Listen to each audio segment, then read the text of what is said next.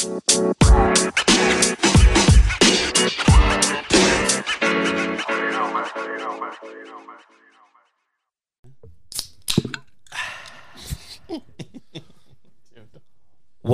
everyone to the new episode of the Eight. Hope you had a great week. Hope your New Year's is starting off right. Today we got a very special episode. We got a very special guest here, um, former employer, that uh, coworker of mine, entrepreneur. Uh, also has a podcast. Very spontaneous guy. Always chasing his dreams. Never keeping level in life. Always striving for the best my I got my good friend Andy here today. Andy, what's up? How you doing today, brother? Doing pretty good, man. That was a good intro. Uh, I except for the part where you called me an employee. I know. I meant to say coworker. I didn't Yeah. mean to say pl- employee. Guy works there for three years. He thinks he owns the building. Yeah, he worked Yeah. for me. He was my assistant, guys. Little, little, little plug there. No. Yeah. No. I'm doing great, dude. I'm doing uh great. Checked out a few of your of your podcasts, your episodes. You guys are doing a, a good job. How many episodes are you guys in? Like thirty something? thirty six. 30? This would be 35. 35? Yeah. Yeah. You guys do a good job. You guys vibe well. So Hey, thank thanks you. for having me on, Fosse. No, I, of course, I appreciate it, man. You're definitely one of the main people I definitely wanted on the episodes. So I'm just glad you you had time. I know you're busy. That's why we try to do it in the morning Yeah. because we know people got shit they got to do. You know, so we try to get it, get in and get out. Okay, so. Uh, how hobby Trevor? How was everyone's week? How was how was you guys doing? Uh, we're doing pretty good. I mean, uh, we went to that show yesterday. It was pretty cool. Uh, above and beyond. Let At the Gateway? out yeah, at the SLC Live, you guys were there, Yeah, oh yeah. Yeah. bro. I was uh, I fucking me and Kylie are just going to Dave and Buster's and we're like, hey, what the fuck is going on here? And we're like, we're trying to find parking. They got the fucking shit blocked off. I'm like, okay, but hold on. I think you guys might have invited me. I don't know. No, I must. I got the text. Um, and then yeah, mean, I it was fucking. a ticketed event. You could have bought a ticket. I know I could have bought a ticket. Yeah, but myself, I'm just gonna fucking. Well, the thing is, I mean, just- I would have gone by myself. To be fair, though, uh, he was gonna go with Lish, and she couldn't go to the show. So then, uh, Trevor was like, "There's an open ticket. You want it?" no. Um, was ZHU there too, or was it just above and beyond? No, there was a couple. Uh, Pretty in Pink and uh, who's the other? We guy? don't even know. We didn't. We, we got there when Pretty in Pink was on. Yeah, It's pretty fucking cold. I'm like, uh, Oh yeah, it was yeah. We pretty had to chilly. we had to throw in the Carhartt. so it's pretty cool. Pretty Oh, dope. yeah. though? Pretty oh, dope. yeah. Oh, very good show. Oh yeah. yeah. Hell yeah. Well, You notice that we restocked for you? I know. I appreciate that, man. I, Well, I I'm appreciate. saying we. Yeah. Christina restocked for Foss. Yeah, I appreciate Christina. We, we we love you, and we appreciate everything you do for the show and for us, and for my man Trevor. It's expensive water. Yeah. Yeah, it is. Yeah. It's great, though. I buy it. I, I buy it all the time. You do? Yeah. Where do you guys Liquid even Death. find this at? Dude, it's so much easier. Uh, you could find it at. Uh, there's a few Harmons that stock it. Yeah. Smiths. Uh, I think Smiths. has a couple Smiths have it. Yeah, it's dude. It's so much easier to drink water out of those cans than it is like bottled water. yeah. it's weird. I don't know what it is, but I just go through them like crazy. It's just it's better water. They, they it's more purified. They get it. I think It's, it's that's that, why but it's expensive because they have like a crazy. I don't know, but something about the feel of the can feels different to me. I don't know. It- I know it sounds weird, but it does. What it is, I I follow. You know, TikTok just fucking has all these random fucking people and videos on it. There's this fucking water connoisseur on TikTok, and he he drinks and tests and judges water.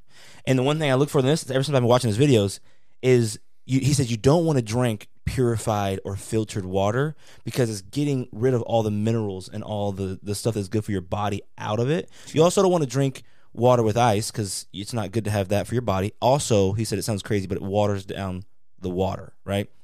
The one thing I looked on this is you want to have something that comes from a natural stream or natural. And this one says mountain water. Yeah, it's from the Alps. So it's from the Alps.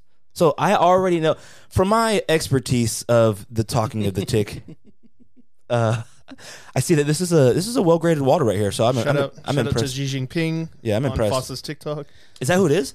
Bro, the, it's He a does- Chinese website. He doesn't even know. Oh, he fuck. doesn't even have a TikTok. I don't even fucking know who the guy is. Oh, you Bro. know, you, you're not on TikTok, Hell no, He's dude, and those. I never Oh. will be. oh, Dude, he's a conspiracy theorist. No, bro. it's not a conspiracy theory, Oh, bro. It's a fucking Chinese company. It's literally mining your data. All right, but what's more valuable, or what's okay? What's the bigger risk? They mine your data, or you become viral on TikTok and get famous overnight. What's They mine your data is the bigger risk. You're, you're on Facebook though. Yeah.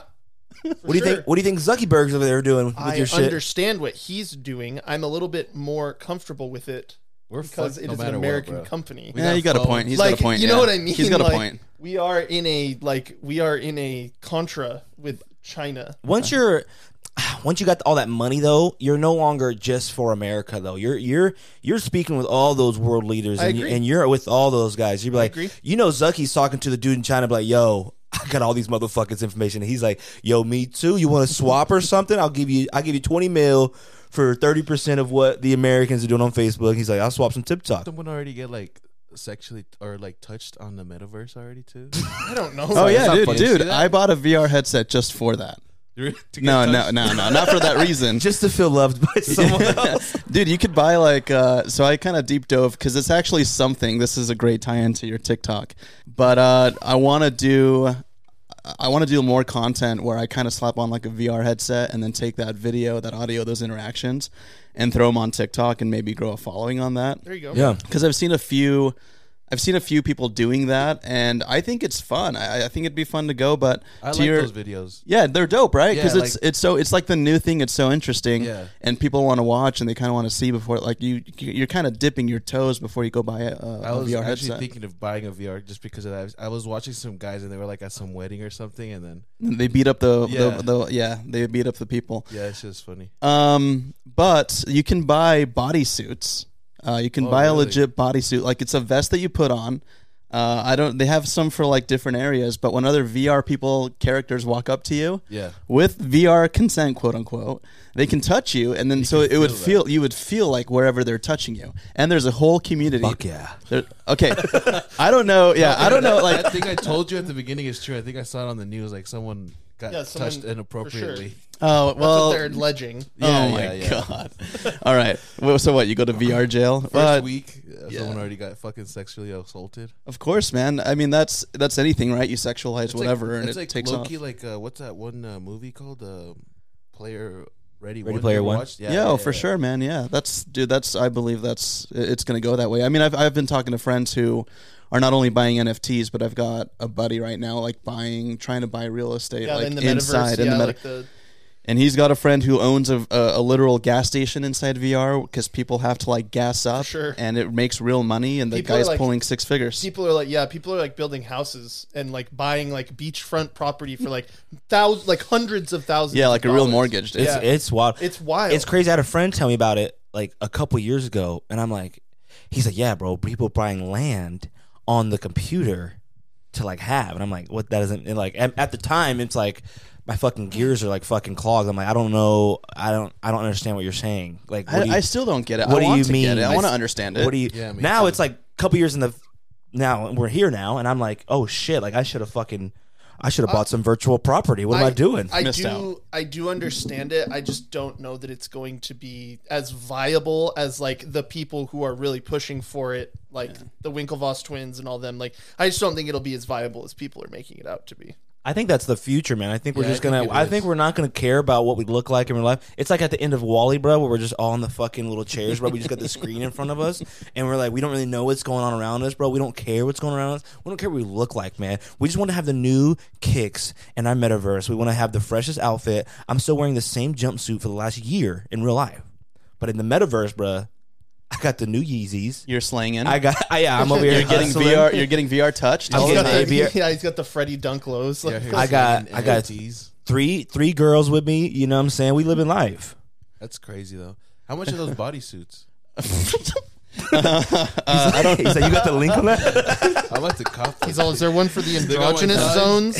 I don't know, man. I, I really don't know. I, I haven't gone that far. That's cra- I didn't know they had bodysuits yet. Yeah. I thought it was just headsets. Yeah, the level of interest right now is is very high from you. Yeah, You're like, yeah, wait, it much is that? like, Yeah, it's crazy. He's Well, Amazon. He's like, can I Yeah, get your login? The thing is also I don't want to be like an old head, bro. You know how like when like we were growing up, our parents didn't know like like how to use a phone or like a computer. Like I feel like this is that stage where it's like if we don't jump on this, we're gonna be those people that. But we're just- gonna, Yeah, we're gonna. There's fine. gonna be a time where the, when we're don't want it to fucking happen, sixty or fifty, and they're gonna come up with something. All the kids are gonna be doing it, and we're gonna be like, "Oh fuck, this isn't like the iPhone." Dude, I have to like force myself right now. Like I'm only 33, but like if something is too hard, like in Appwise or something, I just give up now. Yep.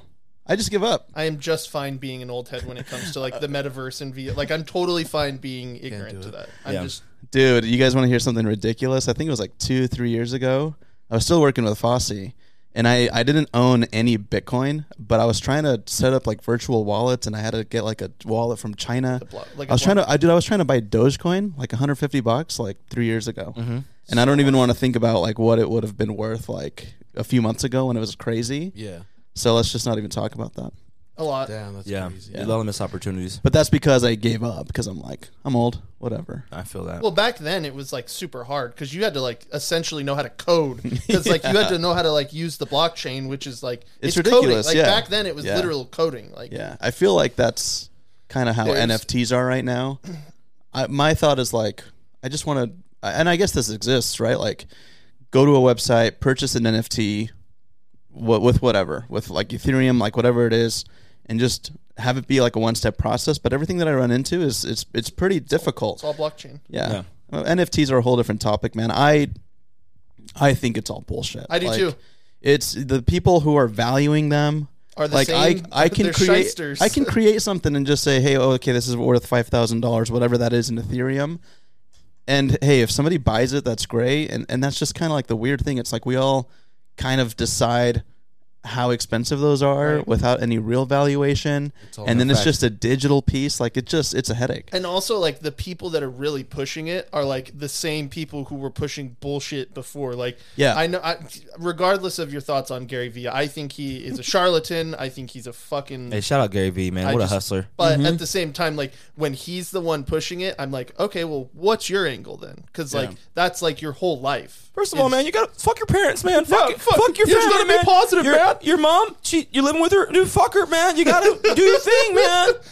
Hey, shout out Gary Vee, man. I got one of your books, man. I've read a couple pages of it. Uh, had for about five years, but yeah, I, I'm still in like page six. But uh, I mean, he's a smart dude, but he doesn't like really give answers on how you can be smart like him. It's all just like mindset. It's like with him. deflection, Right, Yeah, divert. it's literally just like Why don't you own he's like, what, what do I gotta do? digital Gary Vee? real He's like, estate? you- hey, man, you gotta be, you gotta be positive, man. You gotta, you gotta just, you gotta Wait, wake can, I, up can every we do day. a role play? you gotta go do it. Uh, you pretend you're Gary Vee. All right. Hey, uh, Gary V. Uh, I'm just I look up to you, man. Um, listen, I I'm like thirty thousand dollars in debt. This business failed. Um, I'm trying to write a book. Uh, what's your advice for me? dude, you look up to me, man, dude. Don't look at me, man. Fuck me, man. Who am I? First of all, you you gotta you gotta get up and do something. You what you you're in debt. Well, Yeah. Well, you can't you can't just let the past dictate what's going on in the future. Okay. First of all, it's probably your parents' fault, dude. Dude. Okay. Fuck them, man. Uh, okay, I have one more question for you, Gary V. No, we're on to the next one. Uh, No, I have a question, Gary Vee. So you you talk about this positivity. My grandmother has stage four terminal cancer. Um, it's really hard for me to stay positive in these kind of times. What's your advice? uh, do you do you do any any garage selling on Saturdays? It's a I- great it's a great business. I business. don't. great I'm come taking. I'm changing out her bedpans because she has a colostomy bag. was was she was she on uh, Twitter in the early 2011? She wasn't. I knew, she, she I had knew her that first was coming she- up. She had her first diagnosis. I of was like cancer one then. of the first people on Twitter in 2011. I told you guys. Now I'm telling you guys about NFTs. You guys aren't believing me, man. I would have her invest in some NFTs, man. Think about her future. No, but think like- about her future. Her, her, her president. No, but like her Gary Vee, like done. she she has like cancer. Like she's gonna die. Like I'm really like reaching out to you for help here. her president's done. She's got to think about her future, man. Get in the NFTs, man. I told you guys, Facebook, Twitter. I was one of the first people on it. No, but like it's metastasized. Hey, man, fuck your parents, man. You got to get out and move out, man. Parents' fault, man. Yeah, That's great. no, I, yeah, That's perfect. dude. Yeah, I. I follow Gary Vee on all my social media to this day. I'm in a Discord of Gary Vee shit. Like I, it's I all just fuck a bunch of finance. I fuck with Gary. Vee, but bro, he's got You've well, got his Twitter notifications yeah, on. literally Yeah. ding ding. I'm like, oh, Gary Vee tweeted, bro. Yeah. but no, Garage selling, dude. no, Out of all, out out of everything, like he's like, go out there and garage sell. No, he's like, go out. He's like, bro, just what's your garage? You're not selling, but you're garaging. Like, Oh, like buying? yeah, you're buying. I don't know what that word. Sure, would- like flipping. yeah, yeah. He's just, but like, he doesn't. I, watch his videos, and he's like, yeah, man. He's like, I just came up. He's like, he's like, dude, you got a, uh, you got a box full of Hot Wheels here. He's like, how, how, how much, man, for the whole thing? He's like, uh, twelve dollars. He's like, I'll give you six. He's like, yeah, sure, man. He's like, dude. He's like looking. he- I'm like, you can't even tell what's fucking. It's in like- here. yeah, it's like he's, he's like, oh, dude, I just searched this up on It's like eBay, he's on dude. fucking Storage Wars or some shit. He's like, you don't know. Uh, I just fucked this guy. These hot, these He's Hot like, Wheels dude, are worth this- 150 easy. vintage, dude. These are. He's like, I just bought this whole thing, seventy five car, uh, cars for six bucks. Dude's like, this one right here is going for at least two dollars. He's like, oh, this one is going for a dollar. He's like, all right, can count these up, dude. I just made my profit back, dude. He's like, you guys got to get out there, dude. He's like, there's easy ways to make money. And I'm like, fuck. And then at the same time, he's not really telling me shit, but I'm like, damn, I'm fucking lazy. I'm like, fuck. I'm like motivated, but I don't know what to do. Like, I'm just like, I don't know what to do with my hands. It's a lot, dude. So shout out Gary Vee. I a know lot he- of ways to make I know he listens to the pod, man, Yeah, but a lot of ways. Yeah. um, Shout out Liquid Death. Liquid Death. Yeah. Where's No our free sponsor? ads. Yeah, no free ads. Yeah. Sorry. Yeah. Yeah. True. True. I wish, man. Ugh, Well, that's great. uh, let's let's bring the attention to our guest here. Um, I met Andy here at at CHG at my current employer, his former employer. Um, Do you want to say their full name on the podcast? that's What not. is her full name? no, we don't. We don't want to say that. His Yeah. employer is their full name. Yeah. No, see. Yeah. Oh, Oh, he said C. Oh, I didn't hear him say that. oh, you mean like beep it out? Uh, pff, I don't care. Yeah, we'll It's- beep it out. If you yeah. Sure. Um, I, I first time I saw Andy was the first day of training. We were we were walking in. Training starts at eight. We both walked in seven fifty nine. There was there was no seats left. Two, two probably two seats left. We were the last ones in the training class. Uh, we ended up on the same team. There was I don't know fucking. There was about five different locations in this one room because we're the we're the head head honcho of our all of our locations. And is this correct? We both walked in kind of late. Dude, I don't remember anything. Oh, this is my memory here. Yeah. Don't, yeah, I got you. Don't worry about it, man. Okay, thank you. Um, we actually ended up on the same team, which was which was kind of a, co- a coincidence because we kind of connected in, in core, which is called our training, and then yeah, then we just kind of hit it off. We had a lot of things in common. He called me out in FIFA one time, and that was the biggest mistake he ever did in his life. Yeah, we used to play a lot of soccer. And for context, um, Uh, it's, that- fo- it's football here on this one. Yeah, okay, football. Football. I should know, right? Dude, I Come should on, honestly man. know. Dude, it's, what the yeah, fuck, dude? honestly, you guys will find out what I do here in a minute. Man. Um, yeah, for context, like the, the company that we worked at has close to 5,000 employees. So for us to end up on quote unquote the same team is, is uh, pretty big against the odds. Uh, but yeah, I remember meeting you and, and thinking that uh, you were, dude, you were certainly like a character, man. Like, not in a bad way, but you were just like very energetic. Like, you had goals. You had just come from like this like job that you hated. So you were like super motivated, Yeah. very charismatic. And like, I think the people that we worked with on that team were just kind of like going with emotions, but you and I kind of, we wanted more and, Yeah. and we had another friend there, whatever. But I appreciate those kind time. words. Me and Andy, we were really close to Tim. We had Tim on the uh, Yeah. episode Oh, yeah, not too long ago, and well, that's a guy who would buy digital real estate. yeah, sure. yeah, yeah, yeah. Tim, Tim is always with what's going on next, you know. So That guy, man. uh, we had a we had a good little chemistry in our little trio. Then then Andy, you know, what I like most about Andy is he you you had a good job, but he was never you know satisfied. You know, you you when you do something you love, it's not really working. And Andy was always trying to do what he loved, and he fought for it. And it doesn't matter. Andy said he was what thirty three, which is not old at all yeah. but you know some of the kids nowadays thinking like oh i'm 22 i don't know what to do it in life oh Mm-hmm. There's yeah crisis. midlife like er, quarter life crisis like a fifth life. yeah crisis. quarter life crisis i don't know what to do in my life and andy was still always like going with his passion. Like he loved he loved soccer he loved football. Like he was he loved real salt lake and he, he loved making videos. And he said you know fuck this nine to five desk job corporate job. I'm gonna go out and fucking chase my dreams. And now he fucking works K- is it ksl sports? Yeah, yeah. So uh, yeah, I'll say uh, Channel Five, KSL, KSL Sports, um, and it, it yeah, and it's it's been a whole journey, man. Like um, I think for you know my main message on this, maybe I'm hitting it early, but it's like we're never too old to kind of pivot and change yeah our situation, whether it's like career, life, relationship, whatever it might be.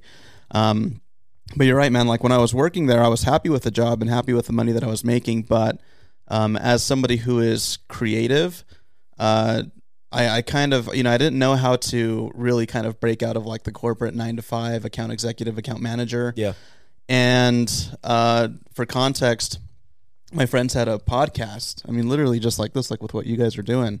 Um, but it was, you know, it's called the RSL Show. It, it still goes on today.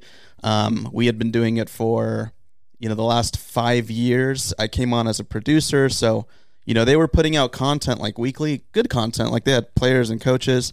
But I would listen to their stuff and I would say, man, you guys are like you guys have great content, but your sound is shit. Like it's bad. Let me just come on and help you guys, uh, you know, fix that problem. So, you know, introduce them to like proper soundboards, uh, you know, wiring, microphones, all that stuff, and it really propelled the show to uh, to a level where they thought I was valuable. Yeah. And so they just kind of kept me on, and then gradually, as a producer, just kind of like stuck my way in onto talking onto the show uh, in the show. Yeah. And you guys know, like, you guys grow an audience, and people uh, start to either like like you, dislike you, adore you, hate you, whatever. Um, but what that does is like having a platform like this, like a podcast, really opens up like your networking. So, got on that show, was doing that for you know, um, they've been doing it for five. I've been doing it for three. But the thing is, is that we were doing it consistently every single Monday. Didn't matter what the hell was going on. Didn't matter who was busy, who could make it, who couldn't make it. Our goal was to just do one one show a week, and we weren't getting paid. We weren't making any money. But when I was working, you know, those account executive, account manager jobs, I I always told my friends this, you know, and maybe you guys have said this, like. I would tell my hosts that I do this because this is like my way out. I'm like, one day I'm going to go and work at XYZ. I literally said, I want to be a real producer. And KSL at the time is like very involved with Real Salt Lake. I remember I said that. I was like, I want to go work at KSL one day. I want to go make videos one day. Um, or if I, you know, I want to go work for a club one day, right? Like I want to go work for Real Salt Lake one day. And so, um, organically like through that as I was still working with Fosse, I remember I did I would like sneak away, take like additional breaks, go to these like little rooms where like you go get, you know, your back massaged by some chair or whatever, and I would just like tweet about sports or dude, I would edit a video within like 10 minutes and post it online. Um, just some commentary about, you know, what's happening in sports. So through that, just kind of getting recognized and, and having a network uh, through the RSL show, that's when I started to get calls for like, hey, what are you doing? Do you, you know, we see that you make video. We see that you've been doing this with soccer sports. Would you want to be like a TV sports producer? And then ultimately from there, I also now do contract work with Major League Soccer, Oh, which is crazy. yeah, that's dope. But like, let's back up. I mean, you're wearing a jersey that says Saltair Football Club. Yeah, we'll get to this. And uh, but anyways, yeah, man, it's like you can as long as you have like a an end goal, like no matter how ridiculous it is, and I'm kind of like figuring this out now, like later in life, you can literally envision it, and I and I I strongly now believe that it'll happen Yeah. If you like start just put in the work. Yeah. That's the thing, man. Like, and a podcast like this is so valuable because this is always going to stick out and it's always going to be transported to people. There's no one going door to door saying like, "Hey, you guys should listen to the Eight podcast," or "Hey, you guys should like meet my friend Fosse or whatever." Having outlets like this, it takes literally one person to hear this and be like, "Yo, we think you guys are dope.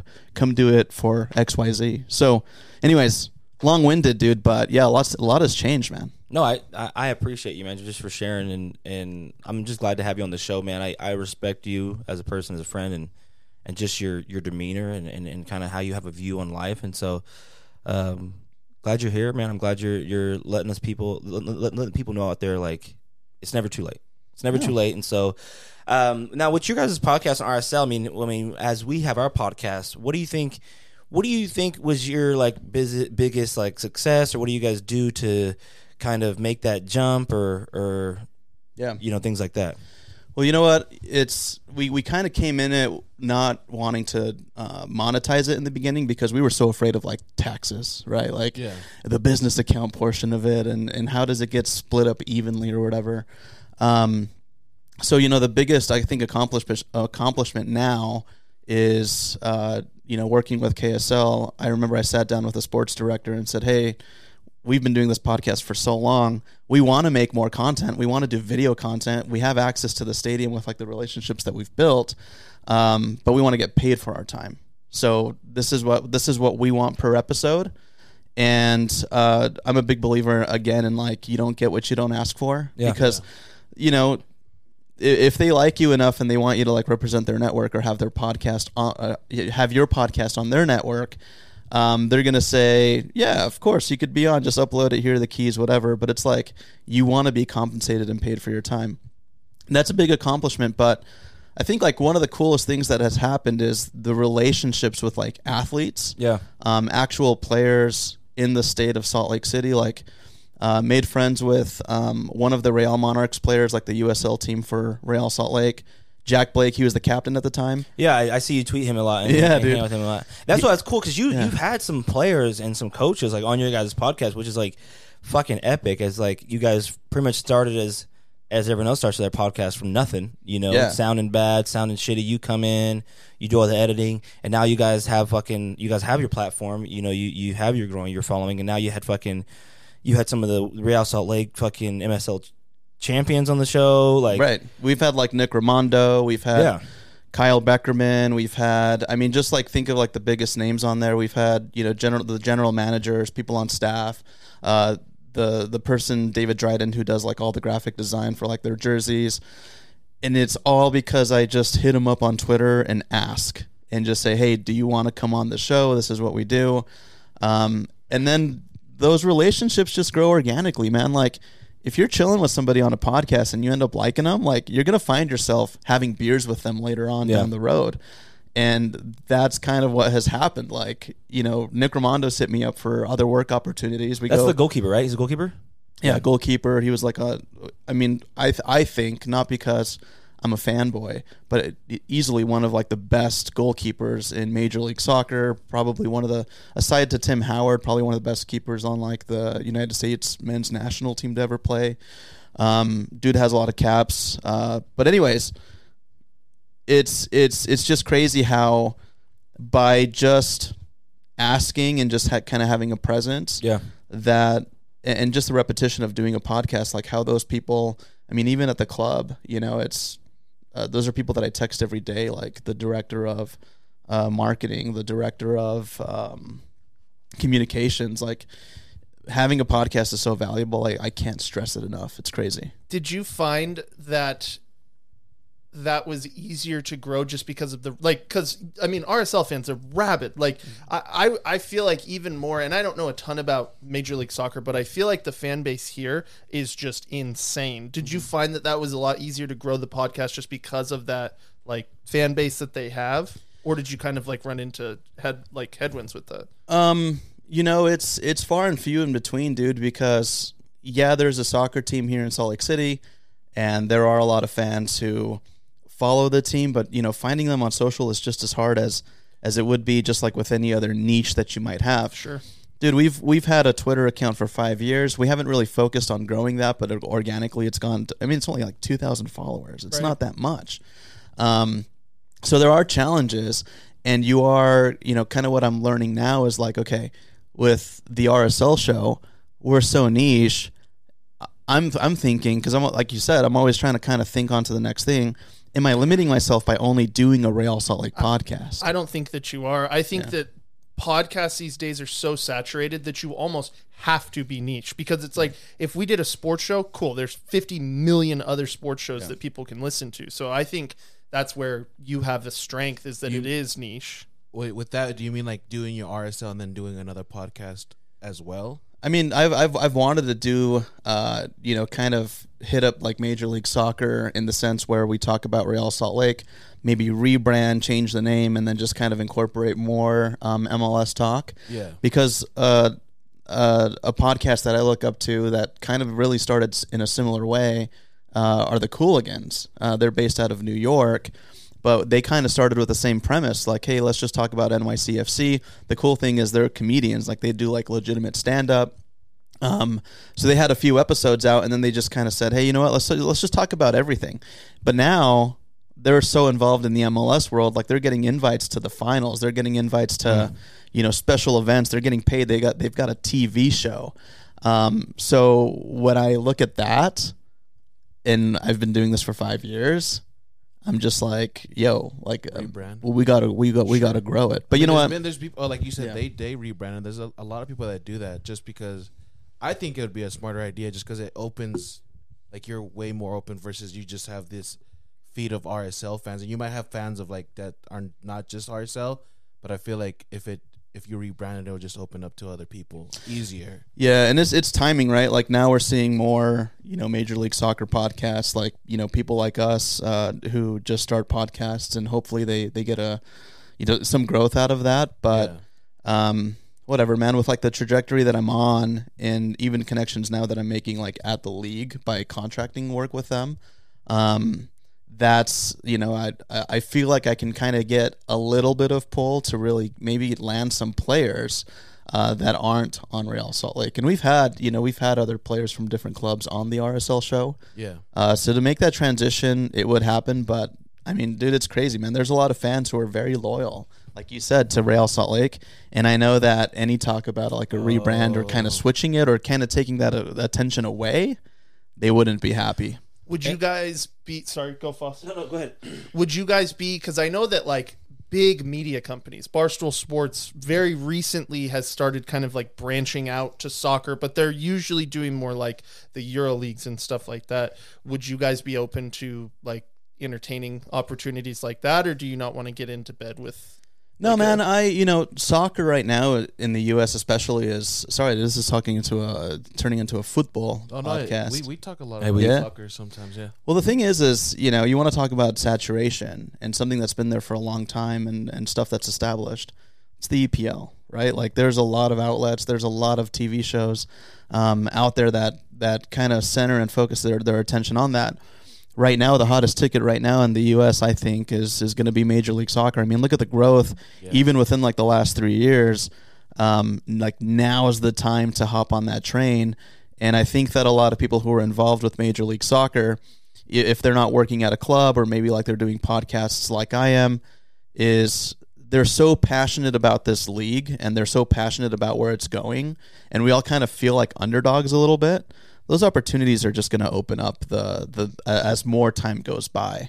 So I think, you know, I, I, I get what you're saying. Like, I, I'd love to talk EPL and talk about you know the best clubs in the world because that's going to get a bigger audience. But let's keep it here and let's let's grow it. But that's what I mean is like if they like if let's say Barstool approaches you and Yeah. they're like, we're doing all of this EPL, but we want to do MLS. Oh, for sure, man. Yeah, Okay. a thousand percent. Yeah. Yeah, dude. Yeah, and hell remember, yeah. you said if you ever do an EPL episode, you're having me on. I'm holding you to that word. That's right. Yeah, Yeah. dude. I remember we talked about that. Yeah, you were like, I'm the EPL guy. Chelsea is your club, right? yeah, Yeah. I just they they've they made me join a club, so I'm an Arsenal fan now. And they're Nice, doing dude. great. And ever since a you, great team. it's crazy. I was telling Javi this last time when you were in Seattle. Ever since you said you wanted to be an Arsenal fan, they they were ass, right? They were like seventh in the league. You said, "Oh, I'm gonna pick a team. I like Arsenal. Their logo looks cool. Whatever. Their jerseys are cool. Whatever." Bro, they've been on a streak. I know. They're I've been in talks with like the G- GM over there. and Yeah, stuff. bro, No, they're- I mean I'm making moves with them. they're That's they're streaking, bro. I was like, dang, it's the the way. We're actually Trevor. going to bring Pele back from the dead, and he's going to play for I Arsenal. was gonna Pele's say still alive. something, Well. too. Uh, in regards to that, what if you just did it? I know it's a lot of work, but I mean, you kept the RSL stuff, and then you just made a you know like a MLS podcast as well. Yeah, that's that's been a thought, man. And I think for me, I think if if I were to maybe go that route, a I'd have to be like super dedicated to it because like as you guys will like might find out here in a minute, like dude, working at KSL is is like if if I, if I thought I, that I worked hard before, like working in sports, like it's fucking tough, man. Like I'm pulling ten to twelve hour days, like every day, nonstop, working week like weeknights, weekends, like no time for social, like no time for dating, like nothing. Like, all that stuff's canceled. Um, uh, as I focus on on sports right now and, and myself and my development, but um, you know, I think the the hardest part of, in all of that is is finding like the right personalities and like the right people to do that stuff with because you have to a have people who are motivated just as you. Yeah. Um, not only about podcasting, but putting in the work, and then obviously the topic that you guys are talking about, and then just being able to vibe with the right people.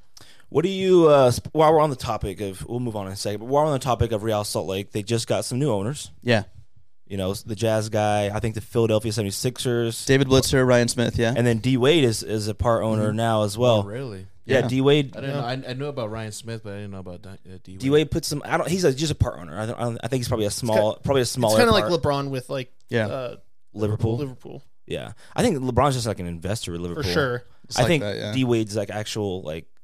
Maybe. I- Anyways, but what I think that D D Wade's like influence in Utah, like he has a lot of like not only like U.S. influence, like all across the country, but he has he does have international influence as well. To have that guy step into the Jazz organization, I thought that was a big big step, and to have him step into Real Salt Lake and just show love for Utah, and it, and it just opens up the the minds of a lot of people who are close minded about Utah. I think that's that's great for him. I think the new owners of the Jazz, I think they're awesome. I think they're great, and for him to step up and, and take take RSL, not R, yeah RSL. Um, I think that's a great move. And what do you, what do you think about the new owners, and what do you think the direction of, of Real Salt Lake from now on?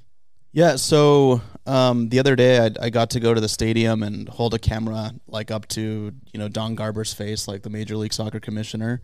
Which, by the way, he's like a really really nice dude, um, but he did not like like standing in the cold weather.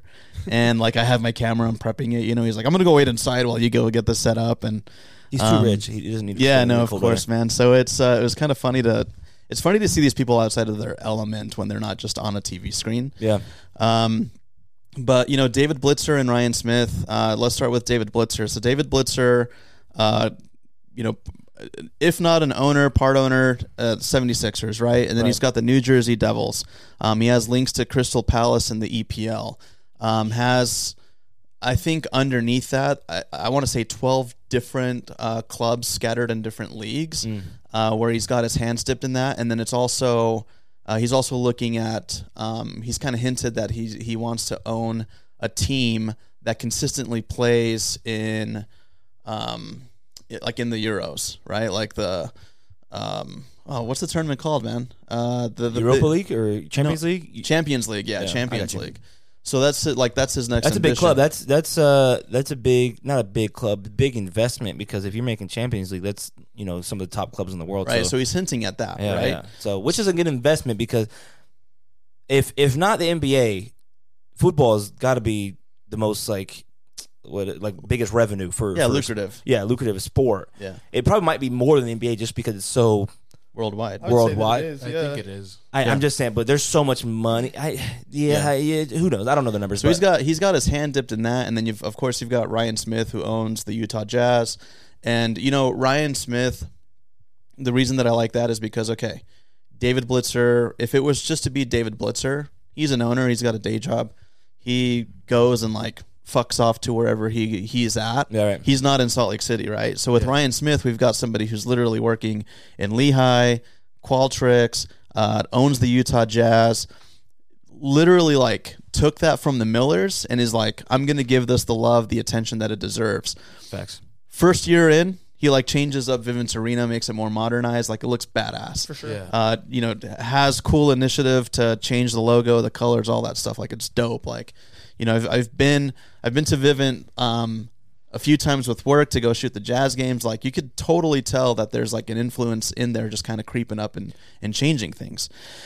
So to have those guys, um, you know, from like a let's say like an athlete perspective, if you were someone who was being shopped by Real Salt Lake with like the previous ownership, Dell Loy Hansen, who literally was ousted for being like racist, sure. right? Like literally, And like Oh, yeah, doubled down on it Yeah. when they asked him about it. yeah. So Goddamn right. I yeah, he literally was like, "No, I used that word very intentionally," and everyone Yeah. was like, "What the fuck?" It seems like you you Yeah. may didn't mean to say that. No, I fucking meant it. Let me Yeah. tell you about and it. And he was like super like anti-COVID and stuff too. Like he had Yeah. made some comments about like, yeah, that guy crazy. owned Real Salt Lake for only one purpose: to say that he could own Real Salt Lake, or that he does own Real Salt Lake, and strike deals with other companies in the valley. for sure. So he gets ousted for racism, but like let's say prior to that, what's the appeal from for someone who wants to play soccer to come play for Real Salt Lake? Not very much. Like you're you're going out there, you're scouting a player, and you're saying, "Hey, well, we have great mountains and we've got great communities. Like, do you have kids? Blah blah blah. Whatever. We're not party towns, right? Like, we're not Yeah. like Los Angeles. We're not like we're not New York City. We're not wherever. So the appeal now is you go and you're like, "Hey, we got David Blitzer. Yeah. He owns 12 clubs, whatever the number is. He has ties to teams in the EPL. Yeah. come play here. Maybe they loan you out. You can go and play for XYZ club. Go get all this experience in different clubs and come back. And so as a player, you're like, okay, cool.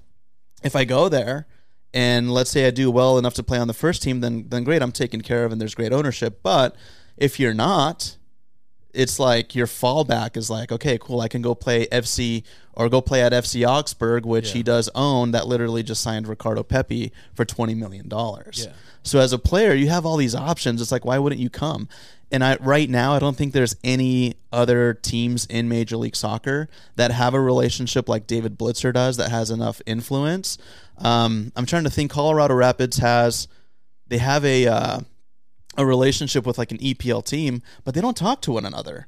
Like, yeah, they, they have, you know, they've got this relationship, but it's like you don't see the movement between players going on loan or anything like that. So it's going to be awesome, man. And Ryan Smith said it himself. He's like, Utah's not a secret anymore. Salt Lake City isn't a secret. No, it's I not. fucking wish it was a secret. Sure. Like, rent is ridiculous, bro. Like, Yeah, it's and gonna boom, bro. Like we got so many businesses moving in too. It's like did I call this like five years ago, man? I'm so pissed about it because I called it five years ago. I said, look, it's cool that they're doing all the shit that they're doing in Lehi, but what's not cool is that it's literally like California companies Yeah. coming here to pay Utahns shit money because they know we'll because accept they know it. they can. Yeah. and then it's like who's who's buying all the houses and who's building all the houses and all the cool condos? It's their cool California exec buddies who come out here who are paying like twenty five hundred dollars for a shit condo Right. in California, but they come out here, they they wine and dine them. Cash on hand, bro. They're like, for bro, hey, you twenty, you pay twenty five hundred dollars for your broken down like condo in in Los Angeles with cat piss everywhere. Look what twenty five hundred dollars gets you here, and then they come out and you know, so it's whatever, dude. It's waves troves. That's a whole different topic.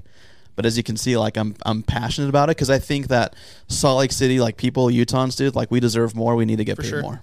Yeah, facts.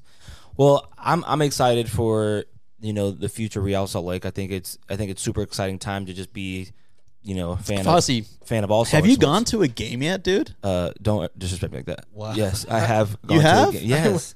Yes. When's the last time you went to a soccer game? this Real Salt Lake? season? You don't hit me up, bro. You don't say you don't. You don't think to say, "Hey, Damn. Let me hit up Andy." Um, l- I've hit you up plenty of times. He says man. he loves me and respects me. I don't get invited to I, anything. I I have m- many receipts on phones. Technology is a great he's device always, here. He's always, you saw him pull that invite right in front of our face. He's doing it to us all the time. yeah, I do do that. Last real, minute yeah. invites. I, I do like to do that. I've hit Andy up plenty of times, no response. Uh, but that's that's a different topic for another show. Um, I got receipts. I That's got true. receipts. my my fiance is like super into RSL, so we went. Sh- her company has club seats. Dope. So last time I went was 2019. But Dude, you gotta get back in It was there, so fun. yeah, it's fun. It is I fun. I when I went to I've been I think I've been to like two games. I'm not gonna lie. I've been, been to a lot, but I've been to one each of the last two years. And You said don't disrespect you like that, but you've only been to one game. two, I said two. Two, two Well, games. dude, you get in for free. In you know? two years. You're coming at him. yeah, Bro, I, I, mean, will buy you. Like, I'll, I'll, I'll send you tickets, man. I don't know who we played last year, but it was it was a crazy game. We they I think it was uh it was like 3-2, 3-1 and I just like to see fucking goals scored. Like I, I'm glad I didn't go fucking watch just a fucking stalemate nil nil, which I was I was happy about. But I mean I there are a lot of RSL fans, but when I you look at like like Atlanta FC, like LA Galaxy, um, like a lot of those other clubs, like like Atlanta's not even that. It is a bigger city, I guess, in Salt Lake, but the way that the fans kind of rallied around They their team, they show up and they, bro, they are about that fucking team. And I'm like, yeah, there's a lot of fans in Real and for like Salt Lake, but they're not like as passionate, I would say, or like just about the team as like some of the other like Yeah, like, like look at like Austin FC. Yeah. like they've been a club for a year. Their, their fandom, their like supporters kick our ass. That's what I'm saying. And we're a club that's been around since whatever the number. when I go to the games or you watch the games, bro, the stadium's like it's a little. It's not empty, but it's like there's a lot of seats like just still open, and I'm like it kind of it's a little sad, and so. Go out and fucking watch Real Salt Lake people, and I'm one of those people. I'm gonna go to more games. And the But I- crazy thing is that they're not even expensive seats, bro. I also feel like with the new ownership, that is also going to improve because thousand now it's percent. like Ryan Smith's going to be putting money into the stadium, Yeah. and now it's Yeah. like you know Dude, they're gonna renovate, man, for, For sure. sure. It's gonna happen. Renovation, like we gotta be, dude. I'm I'm so thrilled, so excited. But you know what the thing is, is um, we have a huge Latino culture, like Latino population in Salt Lake City, and one of the things that Real Salt Lake has failed to do in the past decade is getting the Latino community engaged. Um, uh, I have a friend over at the Tribune, Salt Lake Tribune. His name's Alex Vejar. Uh, he called me. He did a piece on it, basically, kind of you know trying to get information of you know what what has the club done as far as like marketing to Spanish uh, communities, and it's like you can't really think of any. Yeah, now I'm, Yeah. I'm literally just thinking about it. Zero. You can't think of any. Zero. It's like, Man, dude, gotta be put more a than- billboard up that in West also could have Valley, been- bro. That also could have been the old ownership. Yeah. which, Yeah. All right, can I tell you a story? Sure. All right, so guess we have um, so yeah, sorry, man. Do, do we have time? No, no, I'm Yeah, just, Jeff- yeah, no, just joking. I'm just All right, joking. all right. I'm just joking. So uh, you mute him, yeah. so we have. Uh, so I was at at at a bar. Um, I can't remember the name, but we had gone with like basically a few executives. Somebody who was like really close to ownership at that time when it was Dell Loy Hansen. Right. Yeah.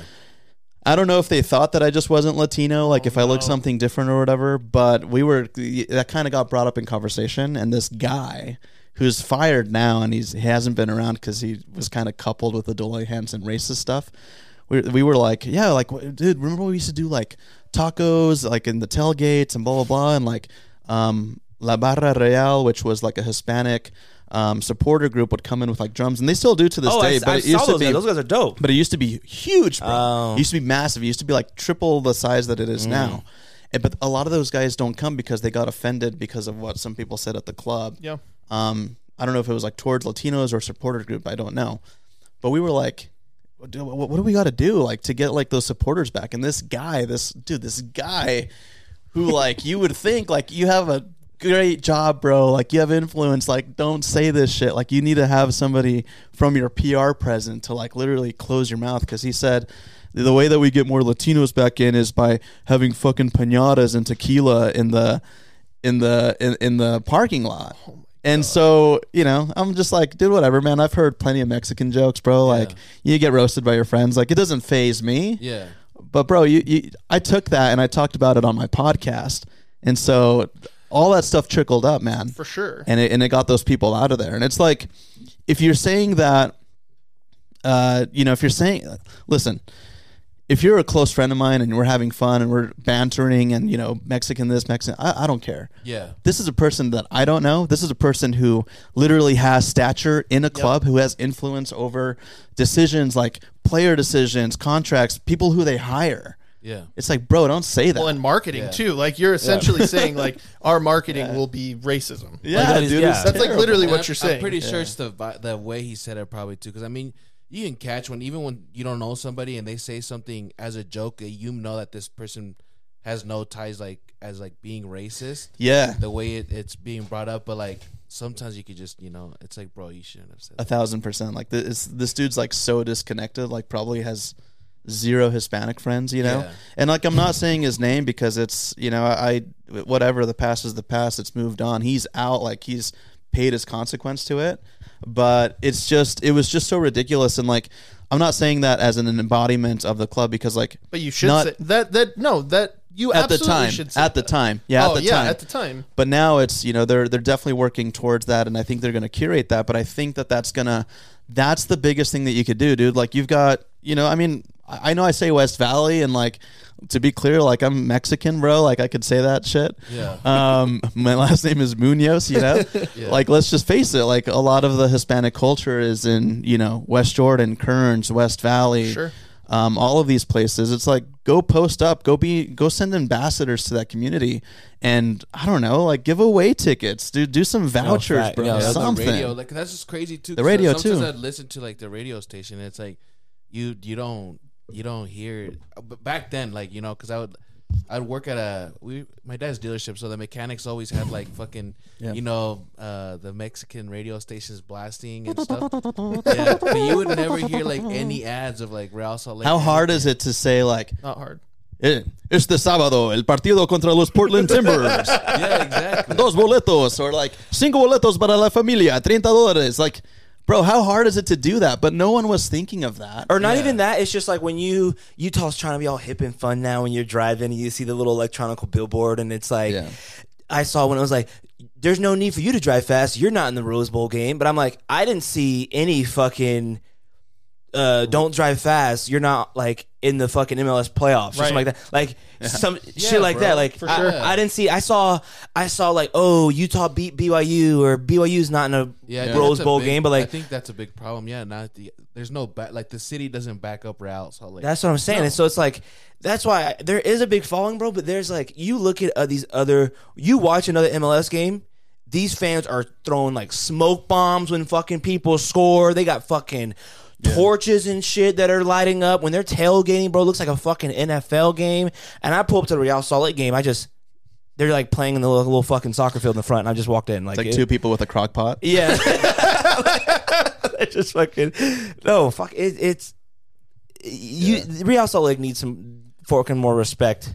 Yeah. And It's the only team in Salt Lake City who's That- won like a legitimate championship. And also, like That's it's big facts. Yeah, I know, that's consistently what I was in the gonna say, playoffs. too. Haven't they made the playoffs like the last four years in a row, yeah, um, or at least gotten in contention? I negative mean- record or not, I mean, the dude. I mean, the, this last season um, with KSL Sports, I got to travel to Seattle to see them beat uh, Seattle at home on on penalties uh, to advance to like the Western Conference Finals versus Portland. Like, or excuse me, at that time they went to Kansas City. Then from Kansas City they went to Portland. But I was in Portland for the Western Conference Final, and that's like literally the game prior to going to the MLS Cup. yeah. And, And how are those fans? How was the atmosphere Oh in my oh, Portland? God, Kansas bro. City's wild. no, Oh No, Portland. my Oh. God, man. Are you act- like are you actually asking? Like, have you seen footage? Yeah, I, s- I saw and like Bro, they're I- ridiculous, They had the man. little lumberjack. They had a little fuck the little It's packed, bro. Like everybody stands in that stadium. Um, they've got huge, massive tifos. Everybody sings. Like even we don't when have the any team, tifos. I just thought about that. You don't have shit like that, yeah, man, yeah, I- I- it's you know, and and they did at some point at the stadium, but it is tough, man. I don't know, you know, I don't know if like, you know, really appealing to like the Latino culture like may fix that. Um, I, I I don't know where that's gonna get. Fixed. It's like when you, you bring up a good point about like not, you know, reaching out to the Latino community. When you have one of the biggest communities who loves that sport, probably like just like just as much as probably like any other like Europeans in the EPL or Bro, like, they do. Let me tell you what happens. So when Real Salt Lake plays like in competitive uh, I was just gonna ask competitions or like so, like friendlies, if they're playing like a team like Tigres, if they're Yeah. playing Cruz Azul, if they're playing America, bro, people show up, dude. Like I think I can't remember what team it was, but like there were people like running on the field after the game, like Yeah. going crazy, like stuff that you would never see at a Real Salt Lake match. I mean, they bring it, dude. Like, and they pack the whole stadium, and it's just insane. So that's funny because that's it's the- out there. That's the only game I actually pulled up to. It was a friendly. It was to who was That'd it? sick. Um, I think it was. I think Cruz Azul came through or something Yeah. like that. But I Do you remember with like what kind of like around what year was it? A long time ago, like Yeah, it was probably like two years ago. I think. Oh, I two you said years you were ago? two. I was Okay. like, God damn. I think it was year, that was like the year Yeah, it was before two. COVID broke out. I think. ah okay, yeah, no man. There's a huge there's a huge support system, and like I mean, my dad's guilty of that. He doesn't really care for Real Salt Lake, and maybe it's because like they don't have like any high caliber like Mexican names on that team. Um, but when any any club from Liga MX comes through, bro, my dad's like hitting me up, like, "Hey, can you get me in?" or "Hey, can Yeah. you get me tickets?" or "Hey," and dude, they will spend the money, bro. sure. Like Well, my that's the other thing, dad, too is like because when they go to like these matches out and like because like when they go visit, I know I had friends that they'll go visit like Mexico or anything, and bro, they're spending money to go watch a Mexican league, and then like when I see the tickets for like what Real Salt Lake games are, Like it's $30 a yeah, ticket? Yeah. in context, like my dad paid two hundred and like ten dollars for two tickets to go sit in like what you would consider almost like a nosebleed in that stadium. Yeah. Like every seat in Rio Tinto is a great seat, but like he's in the back and it, he doesn't even hesitate. I'm like, hey, I I can't get you tickets to this game. I can't get you in free. These are the cheapest tickets, one hundred five dollars. He's like, okay. He's like, "Pas- pásamelo por Venmo. Like, you know, like, all right, man. Like, here you go. Here's your tickets. So they're spending money, and people who work in ticketing uh, have always told me too. They're like, bro, like the Mexicans will spend like no joke, like four hundred bucks on a ticket to go to a match. So if we got that kind of support, man, it's it would be, It'd be it would be crazy. Can you imagine uh, a, a lot of Mexicans start going to the game so they inflate the prices? so we just will. yeah. They price them out. Fossie's like, yeah, I'll go to more matches, and then the average ticket's like 150 bucks now. We gotta invest on some season tickets. Tickets. Yeah, bro, season ticket NFTs. And I'm I'm not a fucking footballer. I'd probably be ass, right? But as a person who's watching Damn. I watch a lot of a lot of football, I watch a lot of soccer. That's like one of my favorite sports. I watch Champions League. My favorite team is Chelsea. Like these are top tier like like plays and, and, and players around the world. I, I you know I watch the Euros. I watch the you know yada yada. But it's like the MLS is getting better. They're getting better. But sometimes it's like, fuck, man. I'm like, Yeah, we got to get somehow some better talent in the MLS, and I don't know what we got to do. I mean, speaking of that, I was gonna ask you, Lorenzo Insigne. I saw that. He's at the fucking prime of his career. I mean, Chelsea had links to buy him in January. Yeah, All of us, that's like that was the last year's Champions League. The best team in Europe was like, I want to buy this guy. He's what 29 in his kind of prime. He was the captain of uh, Napoli. He's a starter on the Euros champion Italia team, and it's like the MLS just signed him. That's a fucking huge move. Toronto FC. Toronto FC. More people need to come to the MLS. Stop going to these like like um They go to like second, third division. like weird uh who's leagues. uh like uh like Daniel Sturridge or like Bar uh Bar, Bar Balotelli the Yeah. Man City like he never came to the MLS but he's playing from like some farmers league and like fucking like or James Rodriguez is playing in Qatar like just players like that like why Good for him though. Yeah. He's Yeah. got to be making a lot of money. he's making Oh, a lot of money but I'm like we got to do something to get these guys away from like these lower level three level fucking teams that are just like It'll and- and- happen with time, man. I mean, yeah, you're right. The, the signing by Toronto FC is is massive. Um, but I think you know, dude, give it ten years and see where the league's going to be. Like by then, for sure, we're going to be old heads. But like, you guys have noticed this driving around. You you drive around and like you you see kids playing in recess, right?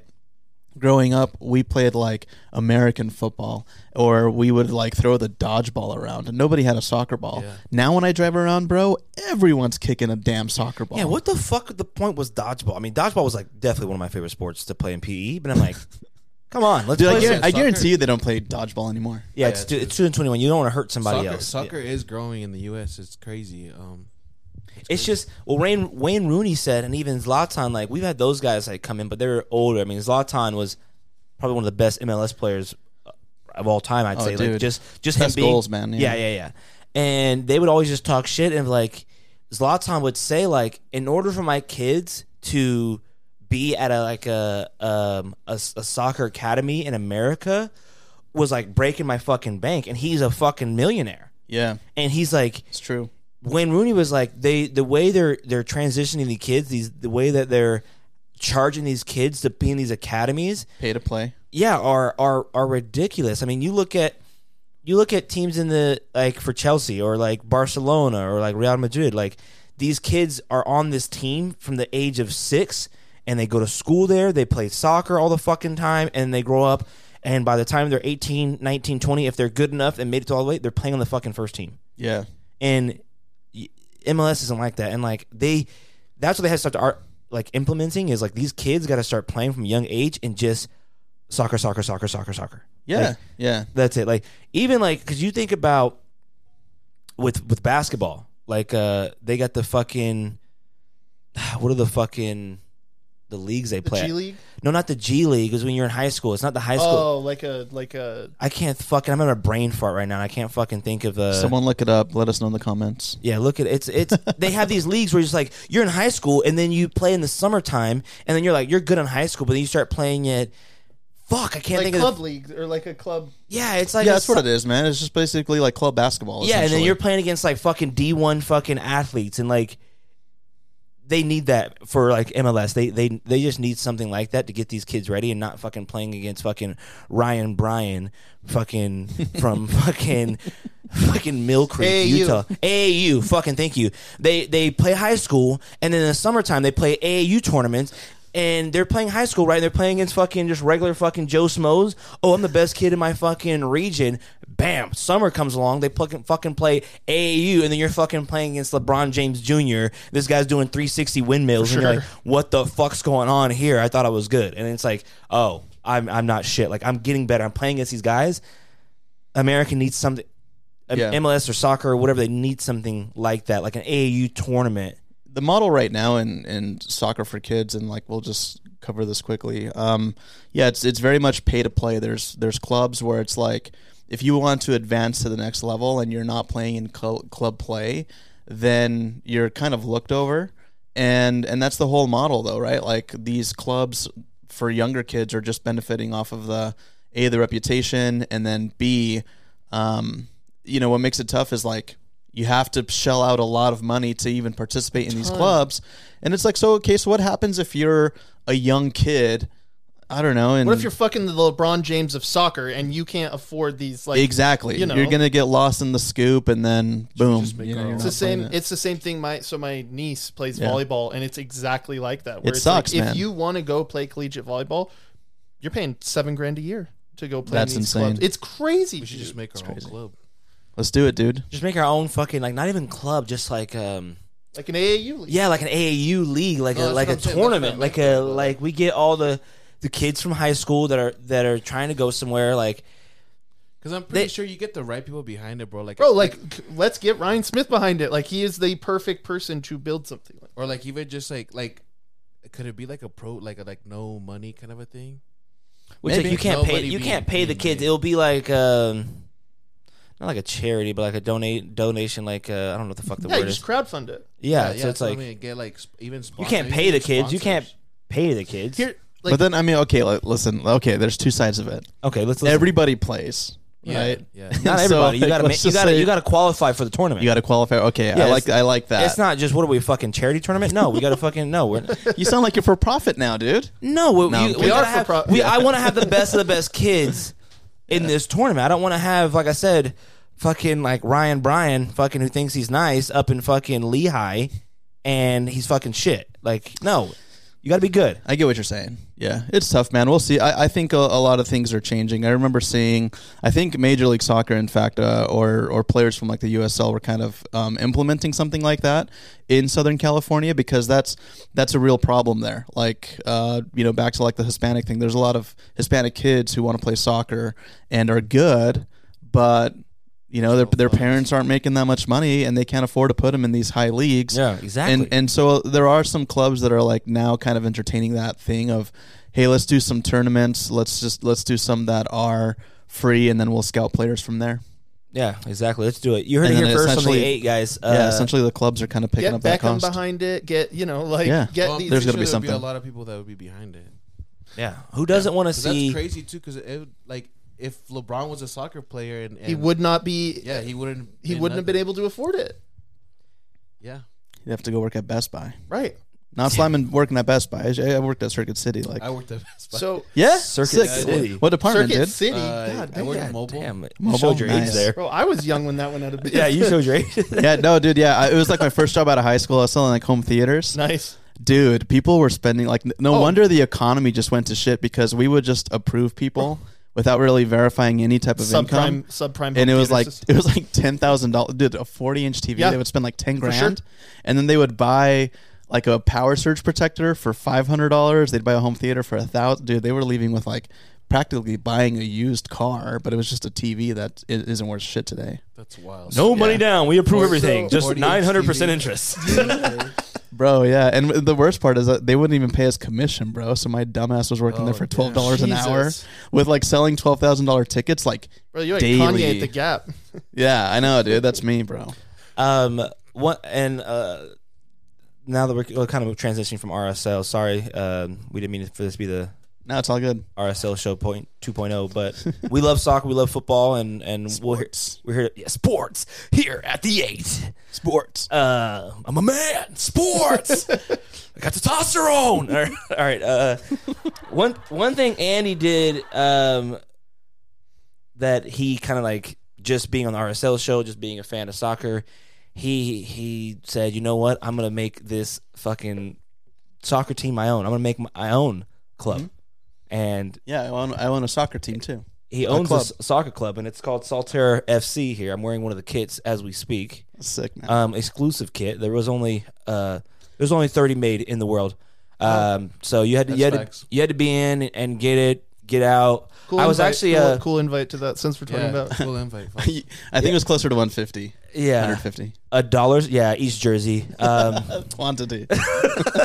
I was actually a part time model, one of the first uh, models for for uh, Saltair FC. It Yeah. was a great time of my life. I'm waiting for my next gig. we need to pay your royalties, dude. Yeah, yeah. Mm. My hair was so short. That's how you know how long ago it was. But uh, but Let's yeah, just it- say you didn't like the pictures. Yeah, yeah. No, it was my hair was shit. right, anyways, my all hair right, was all right. shit. All right, finish your intro. I'm sorry, my bro. hair didn't look as good. Finish the intro. Sorry. But what a fucking I I that, I thought that was one of the coolest things I've ever seen a person do. Like you literally and your Twitter, like we've been like fucking we've had our Twitter for how long and you started Saltair FC, bro, and it fucking grew so fucking fast. And I'm like, yo, overnight, I'm like, what the fuck? And then these other like states, like not even in Utah, like started. What was, what's the fish one? Isn't there a fish one? Uh, there's one in Philadelphia. They were here before us. Fishtown FC. There's Asbury Park in New Jersey, and then there was one that I know f- specifically Saltair FC inspired called Gray's Lake out in Iowa. Yeah, you. It's crazy, and then people started doing it again. I know you got inspired by a team in like uh, It was the New Jersey one. New yeah. Jersey one. You got inspired by them, and I just thought it was fucking sick as fuck how you just fucking did that. You started making merch. I still wear your. I still got some T-shirts. I still wear to this day. Yeah. How's that going? You still doing that stuff or? Um. So to be frank, dude, like I think six months ago when everything started to pop off, like I think career wise for me to actually being like a TV sports producer, going and filming things and throwing stuff on TV and working with like sports anchors and then uh, especially Major League Soccer, I had to like I basically stopped everything on the website for Saltair Football Club. Uh, put the quantities at zeros because I was like I can't focus on this right now. Um, but it is back up. I literally um, I, I basically kind of moved it back to like that unlimited quantity. So if people want to go and like buy stuff or at least check it out, it's saltairfc.com or at saltairfc on the socials. But yeah, man. Um, And we'll and we'll plug that too on the IG post. yeah, yeah, that's totally fine. And you know, it's at this point, dude. Like Saltair Football Club is it's more about the joke than it is like money. Um, Yeah, my girlfriend did not understand it. She's like, "What do you? Why are you buying stuff from a fake soccer club?" I'm like, "It's real," and she's like. it's real to me, damn it. I'm like, I actually have a, a, a tryout next week, and she's like, "What are you talking about?" I'm like, "I'm gonna be the captain. We're gonna, yeah." Yeah, so for context, um, and how it all started, and and I always pay credit to this club, but like the people over there, I don't think they like what I'm doing because they've never acknowledged me at all. Wait, Even what like people you're talking about? like Asbury Park. Oh, okay. So, you know, working with like Real Salt Lake, like doing the podcast. There's a there's a dude over there who does like all the color commentary. He's on TV. His name is Brian Dunseth. One day on TV, or I, I don't know where it was, he was wearing an Asbury Park uh, T-shirt, and it said like Asbury Park Football Club or whatever it was. And so I remember I saw that and I looked it up and I'm like, what the hell? Like, where's this club from? And you know, and I'm like looking and I don't find anything. And it turns out to be like it's just literally somebody just created a crest. Yeah. Um, but they had like a website and I was like, oh, this is really cool. Like, I want to buy a hat and I bought a, a sweatshirt. So like in one weekend, I think I spent like 180 bucks, and then I started wearing it around work, and people at work were like, "Oh, that's cool, man. What club is that?" Like, I mean, maybe Fossie even asked me about it, but um, you know, after wearing it for a while and thinking that it was cool, I was just like, "Well, these guys don't have that much merch. Like, they're not really active on socials." Um, and it is a New Jersey thing. I'm not from New Jersey. Like, I've never been there. Um, or, or like you know I, I've never lived in the East Coast, so for me like it didn't really resonate. So I think that's when it kind of clicked. I was like, shit, I kind of want to make something for like the West Coast, right? And I'm from originally from San Diego, so originally I was like, What part of San Diego? uh, like, so I grew up as a kid. I grew up like literally like in the downtown area. Okay. Um, but then we lived in North Park like as a child. Because I'm from Poway. Oh, sick! Yeah. Yeah, yeah, I know Poway, dude. I used to live. Uh, so I Yeah, moved. me too. So I moved back. I actually moved back there, and I lived in La Mesa, and I lived Okay. in Santee as well. So and then then I moved back five years ago. Whatever. Okay. I love San Diego talk. So that's you see it right there, right? Like you say San Diego and people light up. So I was like, oh, I want to make one for San Oh, Diego. yeah, SeaWorld, yeah. Yeah, dude, I would make it even in Sh- San Diego. Shamu FC. Fuck Shamu Yeah. FC, bro. Yeah, for real, dude. That would be so sick, so fun, bro. That would be Let's do so sick, bro. Shout out Sam Shamu. Is he still Yeah. alive? No, is he, dude, is he that's still what the flipping? whole Rip. movie's about. Is Tilikum dies. That like that's what. Well, I know that they kind of shut that down. I don't know. Well, no, Yeah. SeaWorld is still in operation, but the like Shamu, it was a whale named Tilikum, and that is what Blackfish is What about. the hell is Telecom? Tilikum is Shamu's actual name. Yeah. he died. That's what Blackfish is about. And I think isn't it like now what it's his. Blackfish is. like- You're saying this like Yeah. Like Oh, you don't to- you don't know wow, what it's- Blackfish is? No, no, really, it's a documentary. Uh, it's like what shut SeaWorld down. It Yeah. was this documentary that was like they are beating the shit. I just don't They're like really how it's horrible. like blackfish is like negative. Like, why can't we call it like whitefish or something? because Like, Tilikum why- is a Come on. black. I think fish. Shamu is uh, biracial, bro. He's Yeah, white and he's- black. True, he is. He's mulatto. I forgot. Yeah. He's, like, yeah, Mulatto. he's, ki- he's like me. okay. I think it. So he, he had, his name really wasn't Shamu. No, No, dude, that's marketing, bro. that's crazy. Tilikum. Tilikum. Yeah. And That's think what I it's tell my crazy- girl. I said, keep going till it come. Um, Jesus Christ. Yo, R.I.P. joke. R.I.P. Tilikum. yeah. So yeah, R.I.P. Shout out Shamu. Hey, yeah, that's No, his for real real though. I was like Shamu FC would be sick. That would be funny. So, uh, so anyways, I you know being I, I grew up more here, like in Salt Lake City. Obviously, had like a uh, a love for this place. Um, even though like a decade ago I hated it and moved moved back to San Diego to go try things, but kind of looked around, man. I was like, oh, like I'll make a Salt Lake City club. Um, like what's cool in this area, and then I'll so now I'll just give you kind of like a brief history. So. Everybody knows the Saltair building that's out uh, wherever. Where, where is like? Would we Yeah, call that like- West Saltair by Great Salt Lake? Magna. Magna, right? I'd call that Magna. The Saltair Yeah. building there is, is shit. Like let's just Oh, yeah. let's just say it's got it. potential. It's kind of like a cool, like Bro, Metallica. back there. in the day. Yeah, it's like yeah, back in the day it was cool, but like even before that, there was like the actual Saltair, sure. which was a massive. Uh, it was just like massive wood structure. It had like basically almost like a, a pier. It, it had there was a roller coaster there at one point, and we're shit, talking like that. early like early 1900s. And so w- the East Coast had Coney Island, right? So like all these people would flock there and boom, boom, boom, blah, blah, blah, like just hundreds of thousands of people. You all know Coney Island. Yeah. Well, On the West Coast, the thing was, you know, and I think it got at like close to 50,000 visitors a year, even for like the early 1920s, was the Saltair. Like that was the place to go, bro. Like you would put on a nice suit, you'd get dressed up, you'd take a train out there, you'd go dance, you'd go party, and then if you were lucky, you'd come back with a with a hot girl on the train and whatever, make out all the way, right? So it was like party city, bro. Like people would go swim there and there was events and there was like music, like just dude, it's it's awesome. Look it up. Yeah, because I didn't know I didn't know that was even a thing until I think you Saltair FC started posting. I'm trying to find right now. Started posting like pictures of like people like hanging out in the Great Salt Lake. Like that was the thing. Like they would just go to the For sure. It was like a tourist attraction. yeah, It was it- exactly you're exactly My mom right. used to do that when she was a kid, Yeah. like growing up in the Yeah. like 50s. Like they used to go float. You used to go to the Great Salt Lake and like float in it. Bro, and that's like how I mean that was like the Twitter, the Facebook, the Instagram of the time, right? Like that's where you went to go meet people. So like it was just fun as fuck. Like, like Tinder. basically, man. I mean, it was just more than that, right? So long story short, this building catches fire and it just goes to shit. Like it just burns down. Uh, the first time Wait, being what in sound, like what sound did it make when it caught fire? oh, okay. That's like the just like the wood pillars Oh, crashing. But like this thing was massive. I mean, it was just massive. It, it, it was much larger than the current Saltair that was there now. So the thing burns down in 1925. Yeah, look at the photo. Like they're just chilling in the in the water there and all that. It's got the Um, Saltair thing on it and everything. Yeah, but but behind you got to find a, a picture of the actual resort Yeah. I or whatever. the What, yeah. Roller coasters and Yeah. So it burnt down. They rebuilt it, and then they, it just kept burning down. And I think that they just after a few attempts, they were like, "Fuck it! Like we're not going to rebuild." Um, and so when I thought of this idea to basically like embody or just kind of take this fake club idea and do something in Utah, I wanted something that had some history because it's like, how cool is it to say that there's a, been a fake soccer club, quote unquote, that's been in Utah for like over a hundred years. And um, like if you look at the crest, it says Saltair Football Club 1925 because that's the first time that it burnt down.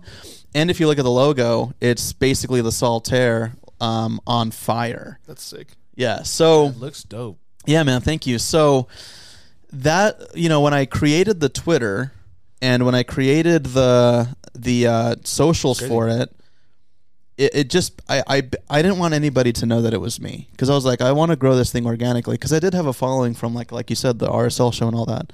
Uh, big time. But I threw it up. I just threw the cre- crest, and that was it. And then I started to tweet like little here and there about soccer, and then it just blew up, dude. I, I can't even. Um, I don't even know what to uh, attribute that to.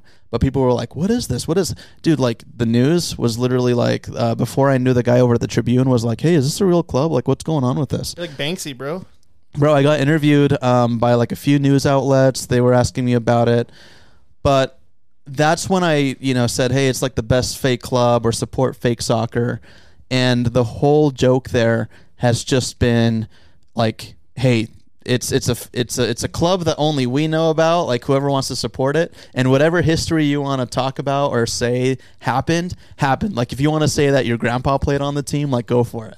So I, I know that would, that would be the So- funniest when you'd post like uh, I would tweet like I would say like, "What's your best memory of Saltair FC?" And all these people, bro, were like, "Oh yeah, I remember the great match in like 1968 versus the blah blah blah." Kennedy and the was there. score." Yeah, dude. Yeah, exactly. Like when the Beach Boys performed, you know. bro. It was it'd be hilarious, bro. You'd post like old pictures that you'd find from like this guy, this old like soccer player in like 1910, Yeah. and you'd be like, This is oh, our great forward, Yeah. our best striker.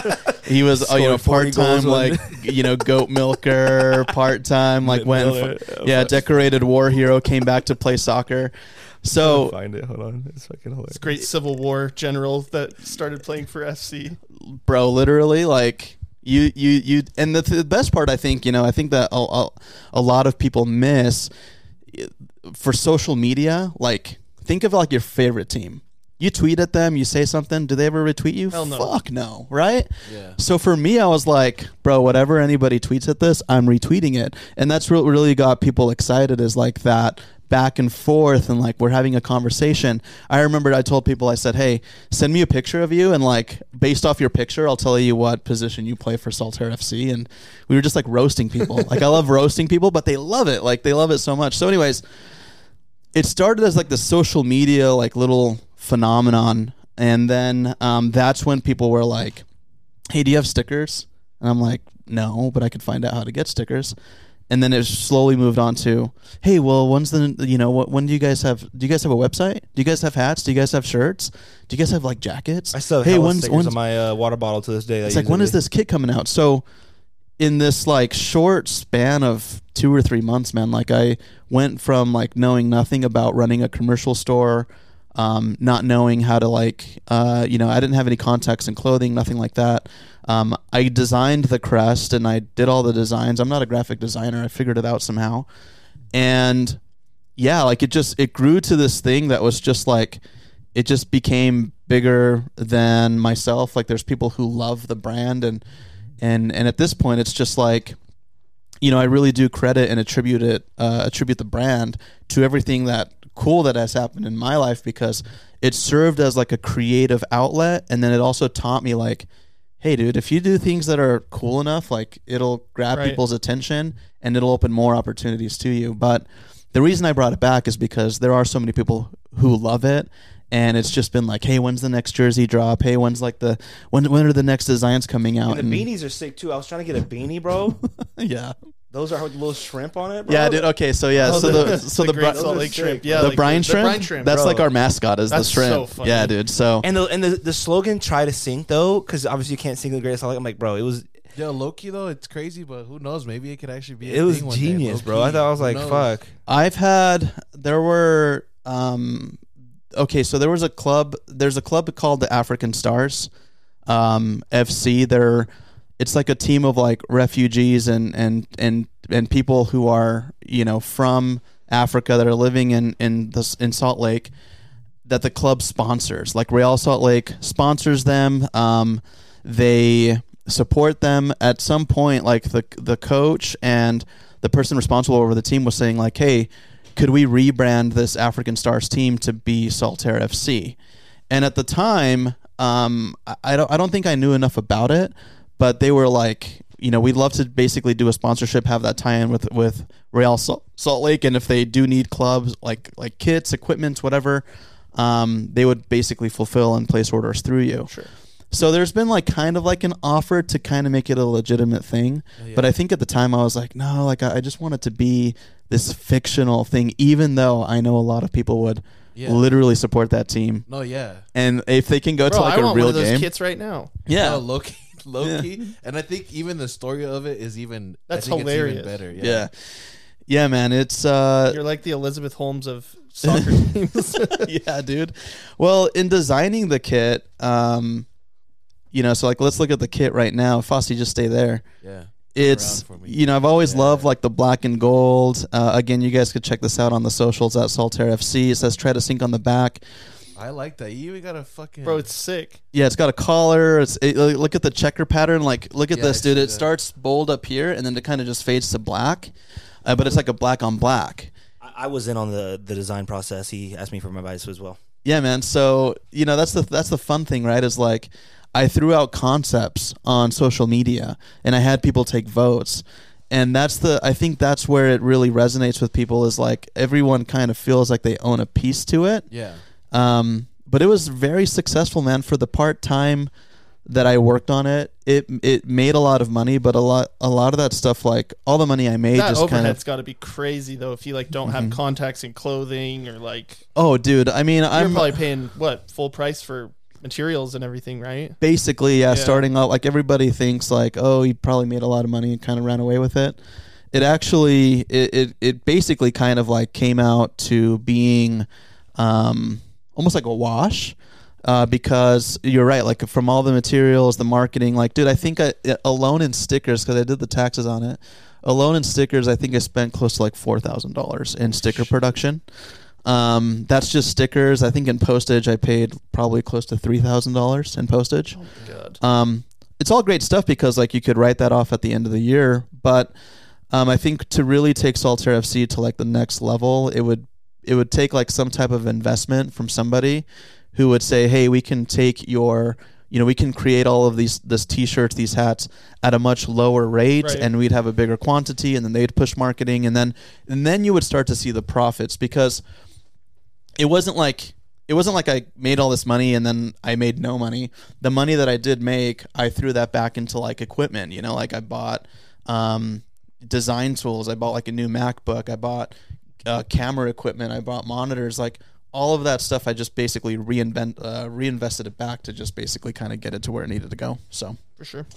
Yeah. so yeah, it's been fun, man. It's just it's taught me a lot. But damn, dude, like Saltair FC is. Uh, I, I would say it's one of the coolest things that's happened to me in my life. Yeah, I thought sure. I, I definitely thought it was fucking sick as fuck. I'm still waiting to get my beanie or hat. So yeah, I got you, man. We'll let- get you. Yeah, We're we're going we're going back in production, and but like I said, man, it's the money isn't a, a motivator because right, I'm gonna keep a lot of the same um like the same manufacturer that I'm working with locally.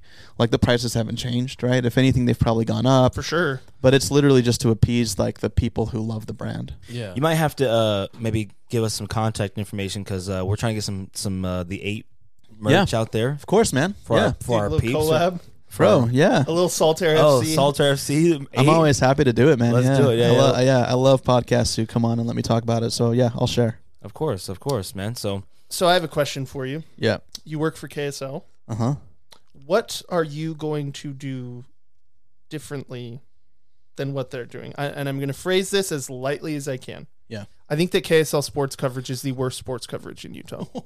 I do. I, I just I I Yeah. I don't think that Hot they are. I don't think that they are motivated in the sports genre. I think for news, Yeah. they're decent. I Yeah. mean, I don't watch them just because I know who they're funded by.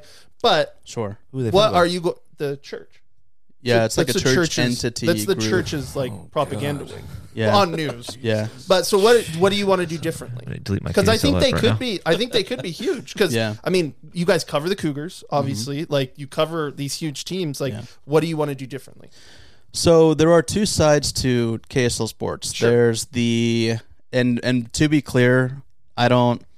I mean, I know I know I work for them, but like I don't represent them. I'm not a Totally. PR guy. Like Yeah. whatever I'm saying is not a KSL Sports anything, For and I'm sure. going to be very vague because I don't want to Totally. get in trouble. I knew that you would be. Yeah. So I work on the TV side. Okay. Um, so any sports coverage like that you see, we do highlights. I work with the sports anchors there. Um, so us on the TV side, we we strive to be creative in the sense of like let's make engaging content, but it's like okay, well, how much can you really derive from hey, here's what happened in the 49ers Rams game. Uh, here's this clip, this clip, here's the score, and then, you know, talk about the record to kind of basically pad it out and then move on to like the next sports piece, right? Um, I think TV we're kind of really stuck and held into re- really reporting the same way. Now, what are you talking about? Like, are you talking about like articles online? Or are you talking about like, do you actually watch the TV show? Like, do you I watch? do. Okay, So I, I have before, but let's talk articles yeah, first. Like, because I just think, I just think that there's so much potential there. And I feel like the holdup is more on the corporate side than it is the actual talent Yeah. side. So, um, again, I can't speak to it, but there is a digital team that you know they do articles. Um, there's beat writers that are well known. Um, s- some that do an excellent job. Some that some that are maybe new to the space, um, covering a team that maybe they haven't covered before.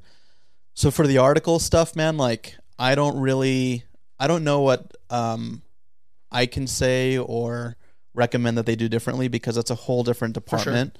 Um, but I know that they're trying, and I know that we're putting a, a big emphasis on, um, you know, basically like kind of do making more engaging content on social media that people who maybe are like me and you, where it's like, okay, we enjoy a good article, but like you said, how can we separate or kind of make ourselves different, more distinct?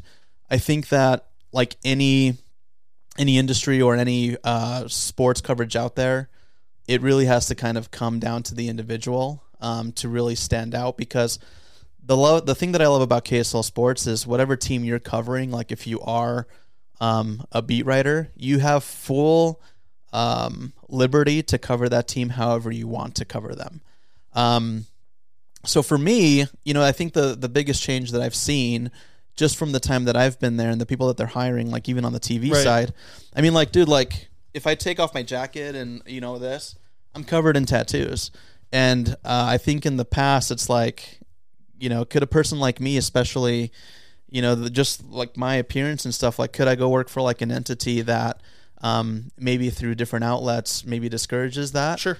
So I think that, you know, just kind of giving a person like myself an opportunity to go and work for, I think it's one of the best sports coverage in the state. But to Sure, your I got you. point, I really don't look at like any other, you know, Right. sports outlets. Like I don't really read like I don't wake up on a Saturday, Sunday and like go look at different digital articles or whatever from competitors. Totally.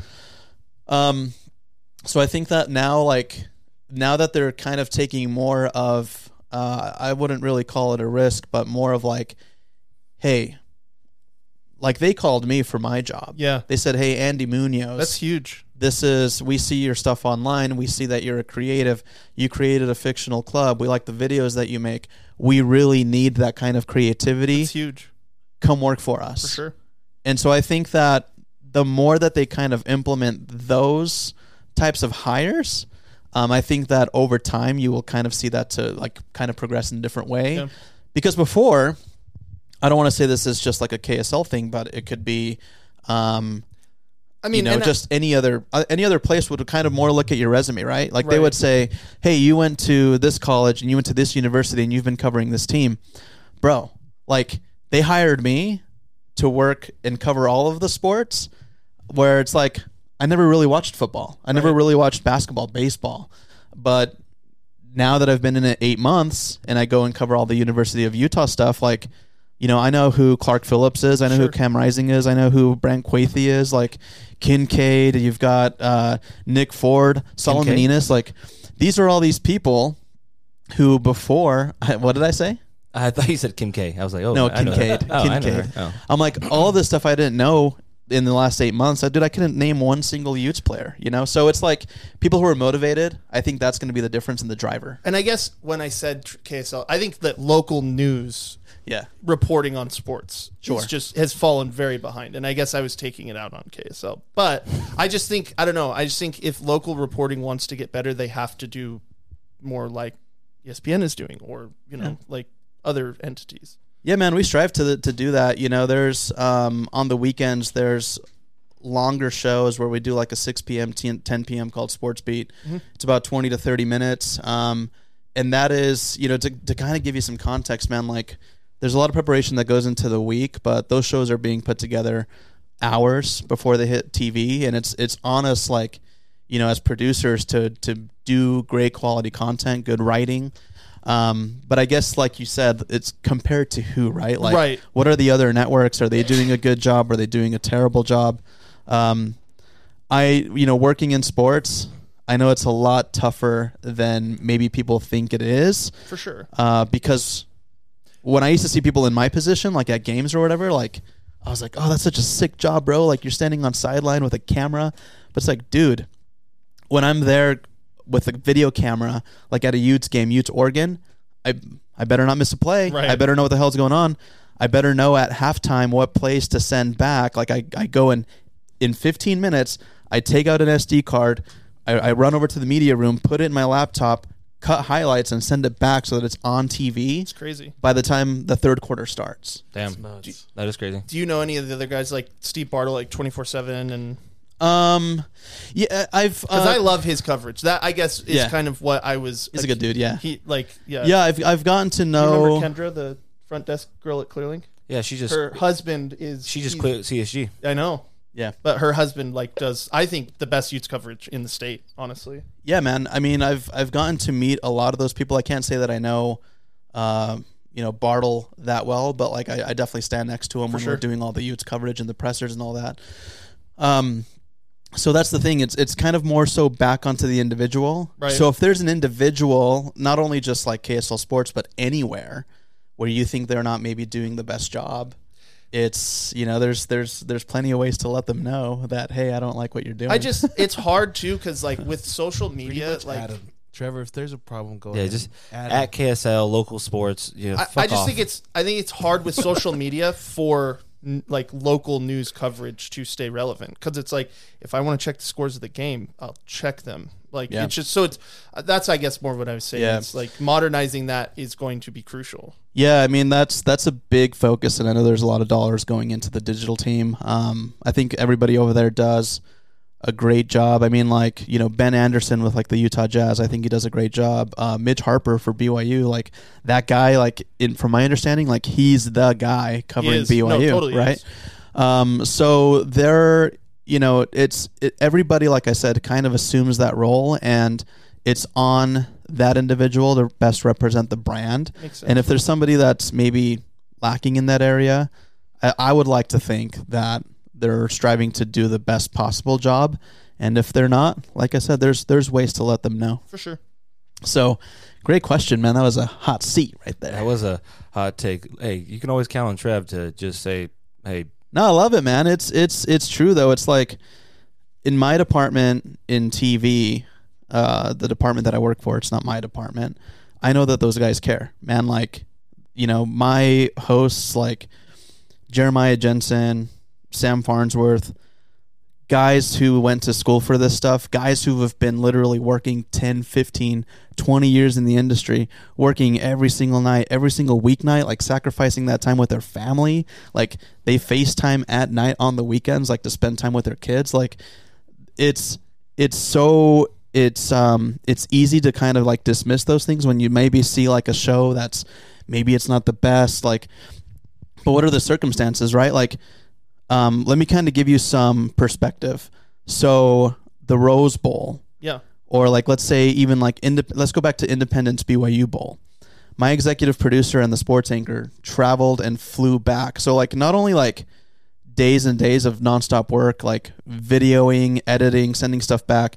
They hop on an airplane, they come back. Most people would think, okay, I'm on an airplane, I'm gonna go home, land, chill. It's like no, they come in and they and then we They we went straight to the Rose Bowl. uh, well, yeah, it's like they go straight to the Rose Bowl, or they're like they land, they come from the airport back to work to put in like another ten or twelve hour day. So those guys, like, you know, yeah, you're tired, and then you have to go on TV, and then you have to read and script and like rely on other people to write your thing. So like, if they're in front of a teleprompter and maybe my writing's not best and it's and, and they're reading it and they're messing up because it's my fault well the viewer's going to take it out on the sports anchor and be like oh this guy's not that good right?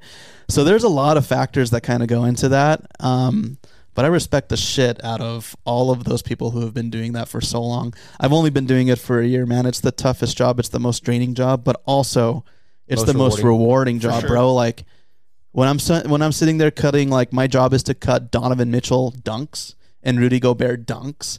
If I'm like in my head, if I was like that day, like, oh, I have to go to work. I'm sitting there and I'm like, what the fuck am I complaining about, dude? Like, Right. That's sick. you know, I, I'm literally cutting jazz highlights, Yeah. or I'm sideline at you know Oregon Ducks game versus the Utes, or you know I'm I'm in a room with like Coach Whittingham and I'm asking him questions.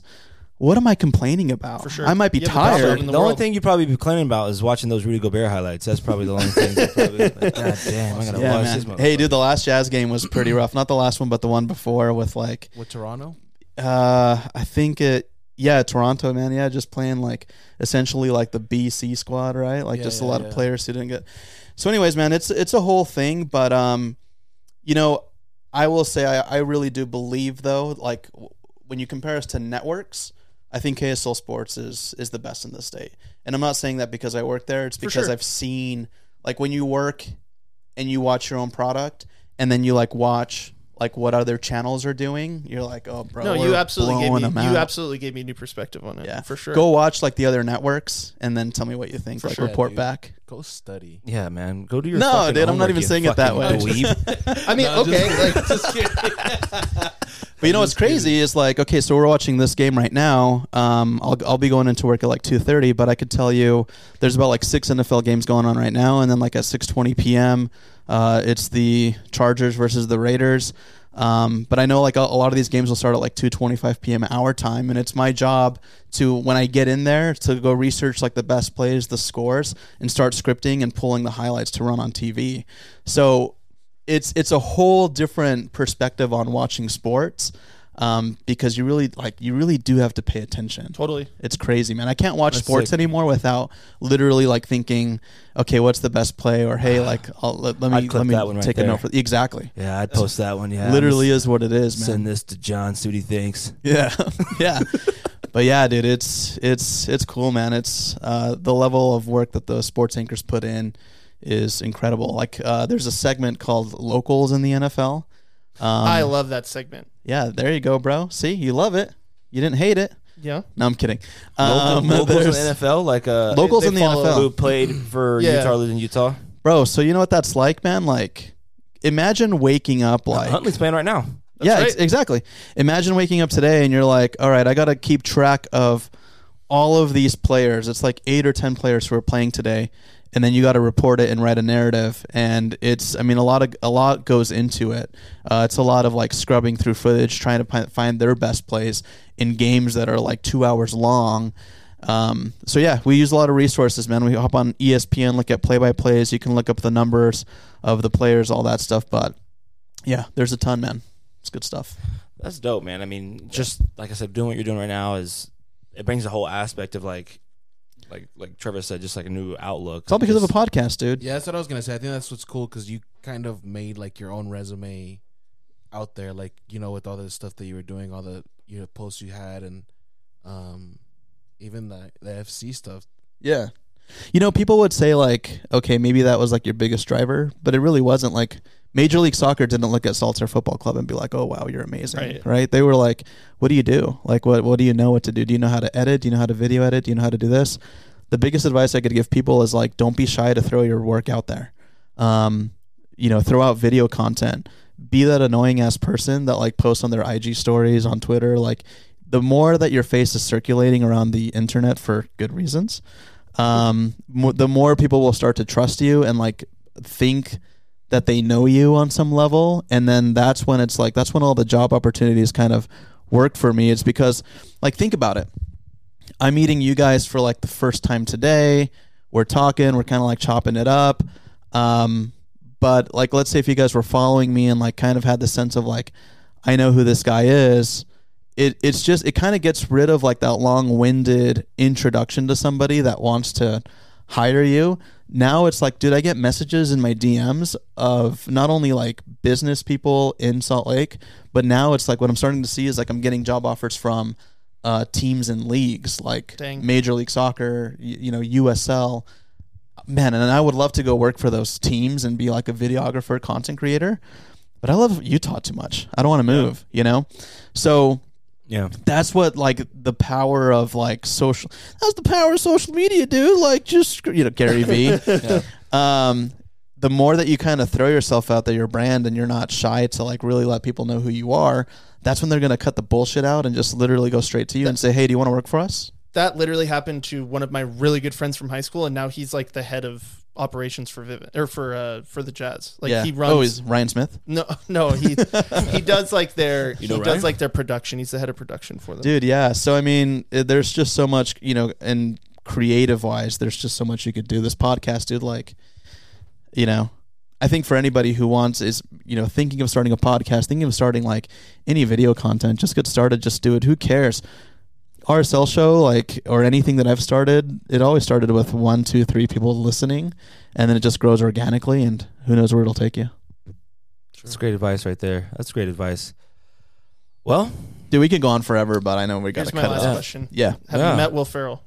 Mm-mm. No, because he he owns LAFC, right? Yeah. Or did. what'd you ha- Yeah. what'd you ask him? if he knows Will Ferrell, that was very Oh. specific Oh, I I just wanted to know if you'd ever met him No, dude. I think. Uh, because he travels quite a bit. Like, or you? Well, when he Uh, first owned the team, he did. yeah. No, I I haven't. I I want to say the coolest person that I've met Whittingham. doing sports. It's not even. You know, it's not even that. Um, I don't know, man. I don't think. I, I don't. I don't know if I've like. I know you didn't ask this question, but I think it's just like a.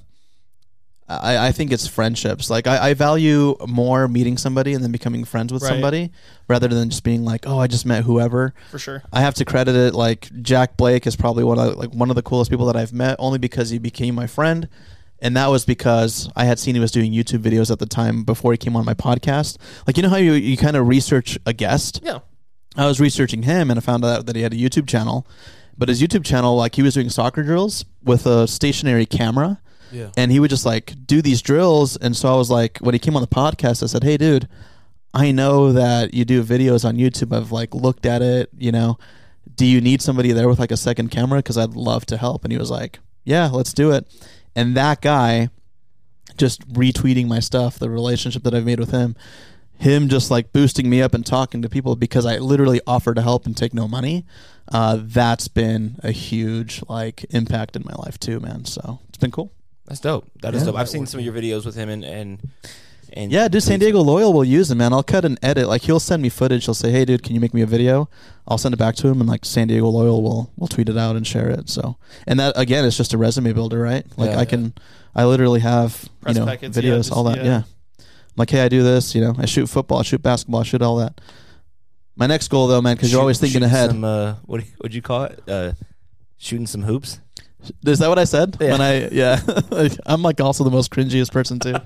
I talk like I'm 45. Anyways, but yeah, man, it's it's cool, What were you man. It's saying, though, just the looking ahead what you were. yeah, bro. Like looking ahead, man. Um, I really love KSL sports. I could see myself doing it for a long time, but you know, all the experience, all the stuff that I'm getting, like my end goal is to work for like either a club or a team, and I would love to do it in Utah, like straight up. Yeah. Whether that's Real Salt Lake, whether it's the Utes, BYU, hell, the Grizzlies. Like, let's go. Like, I love this place too much to try and leave again. Um, so we'll see what happens. Yeah, we all love Utah, and we and we are excited for your future, and we hope. I'm excited for your guys' future, man. Your podcast is dope. I love it. I listened to a few episodes. I love that you guys just talk about whatever, whoever, let the fucks fly. Like Yeah. I, I've been on, I've been in too many like media things lately where it's just like you've got to be very polished, and like I just love that I could say fuck on this podcast. Yeah, It's amazing. Yeah, fuck it, man. Just, just let it out. Honestly. So Well, everyone, uh, we hope you guys enjoyed this episode with our good friend Andy Munoz here. Um, we glad to have him on the show, and, and, and he's a busy man, as you can fucking hear, doing a lot of shit. And he offered up some of his time to come Appreciate talk that. to you guys and, and, and, and be here with us. So we appreciate him and we hope you guys really enjoyed it and and yeah, so Andy, we definitely would love to have you back um, when you have some time and just maybe do an episode where we're just bullshitting and one of our normal episodes, just fucking talking about whatever. Our first uh, experience is in VR. Yeah. Me and this guy with our Yeah. full body suits, bro. Yeah. we'll just Yeah. go and Where you, where's We'll your favorite back. places to be touched? Yeah. That'll be nice. That'll where be did nice. they? Would show me on this teddy bear where they touched you, VR style. No man, it's been great. Uh, uh you know, I, I checked you guys as like socials out. I saw on IG, you guys are like 895 right now. Um, I know you guys are growing. You guys have your shows. Keep going, man. Like any advice you guys need, um, or any ideas, like just just hit me up. Would love to help you guys. I think you guys have a, a great show. So props I to you guys. it. Yeah, we appreciate it, man. Appreciate it. Javi, Trevor, any closing statements? The future of KSL sports is brighter with you. Oh, Thanks, there we go. man. There we go. Oh, That's wow. nice. Thanks, dude. Appreciate that. I appreciate that. I don't even know what to say. I mean, I mean, this is a great experience. That's all I can say. That's all I can say. He's got his VR headset on He's- already. Yeah. He's pumped. He's pumped. no, Um, no. We. I, I'm gonna. We're gonna shoot you. I mean, I think we need a lot of. We're gonna help. shoot We're him. gonna shoot him. No, like I would shoot you a lot of questions, like in the Jesus future, like Christ. Oh, oh, if we oh. ever need anything, because Yeah, yeah. I'll give you guys my number, dude. Honestly, man, there's so much you could do. yeah, I would say the next thing is like, you guys have the the podcast stuff set up. Have you guys tried video? Uh, That's our next- Yeah, that's our next. Yeah. thing. Oh, We- dude, I'm right that's right. there. like We got the rearra- selfie ring light right there. Javi personally rearranged this whole room like for that purpose. Yeah. Sick. Yeah, I'm the video guy too, man. Like I've got. I don't know. I hope my backpack's in here. Did It I is. bring it in? It's All right right. Whew, bro. Keeping track of that backpack. Oh my god, man, it's stressful. a lot of valuables in There's there. like seven 20 grand, in grand, there. yeah, the about 20 grand seven, bag. Yeah, eight thousand. Like, uh, video wise, anything, dude. Yeah, hit me up, man. Uh, a lot of trial and error through video stuff, like what equipment to get. So, anyways, thanks, thanks guys for your time. of course. Podcast brought to you by Liquid Death. Yeah. yes, sir. Yes, sir. All right, you guys. Until next week, we love you. Have a good one.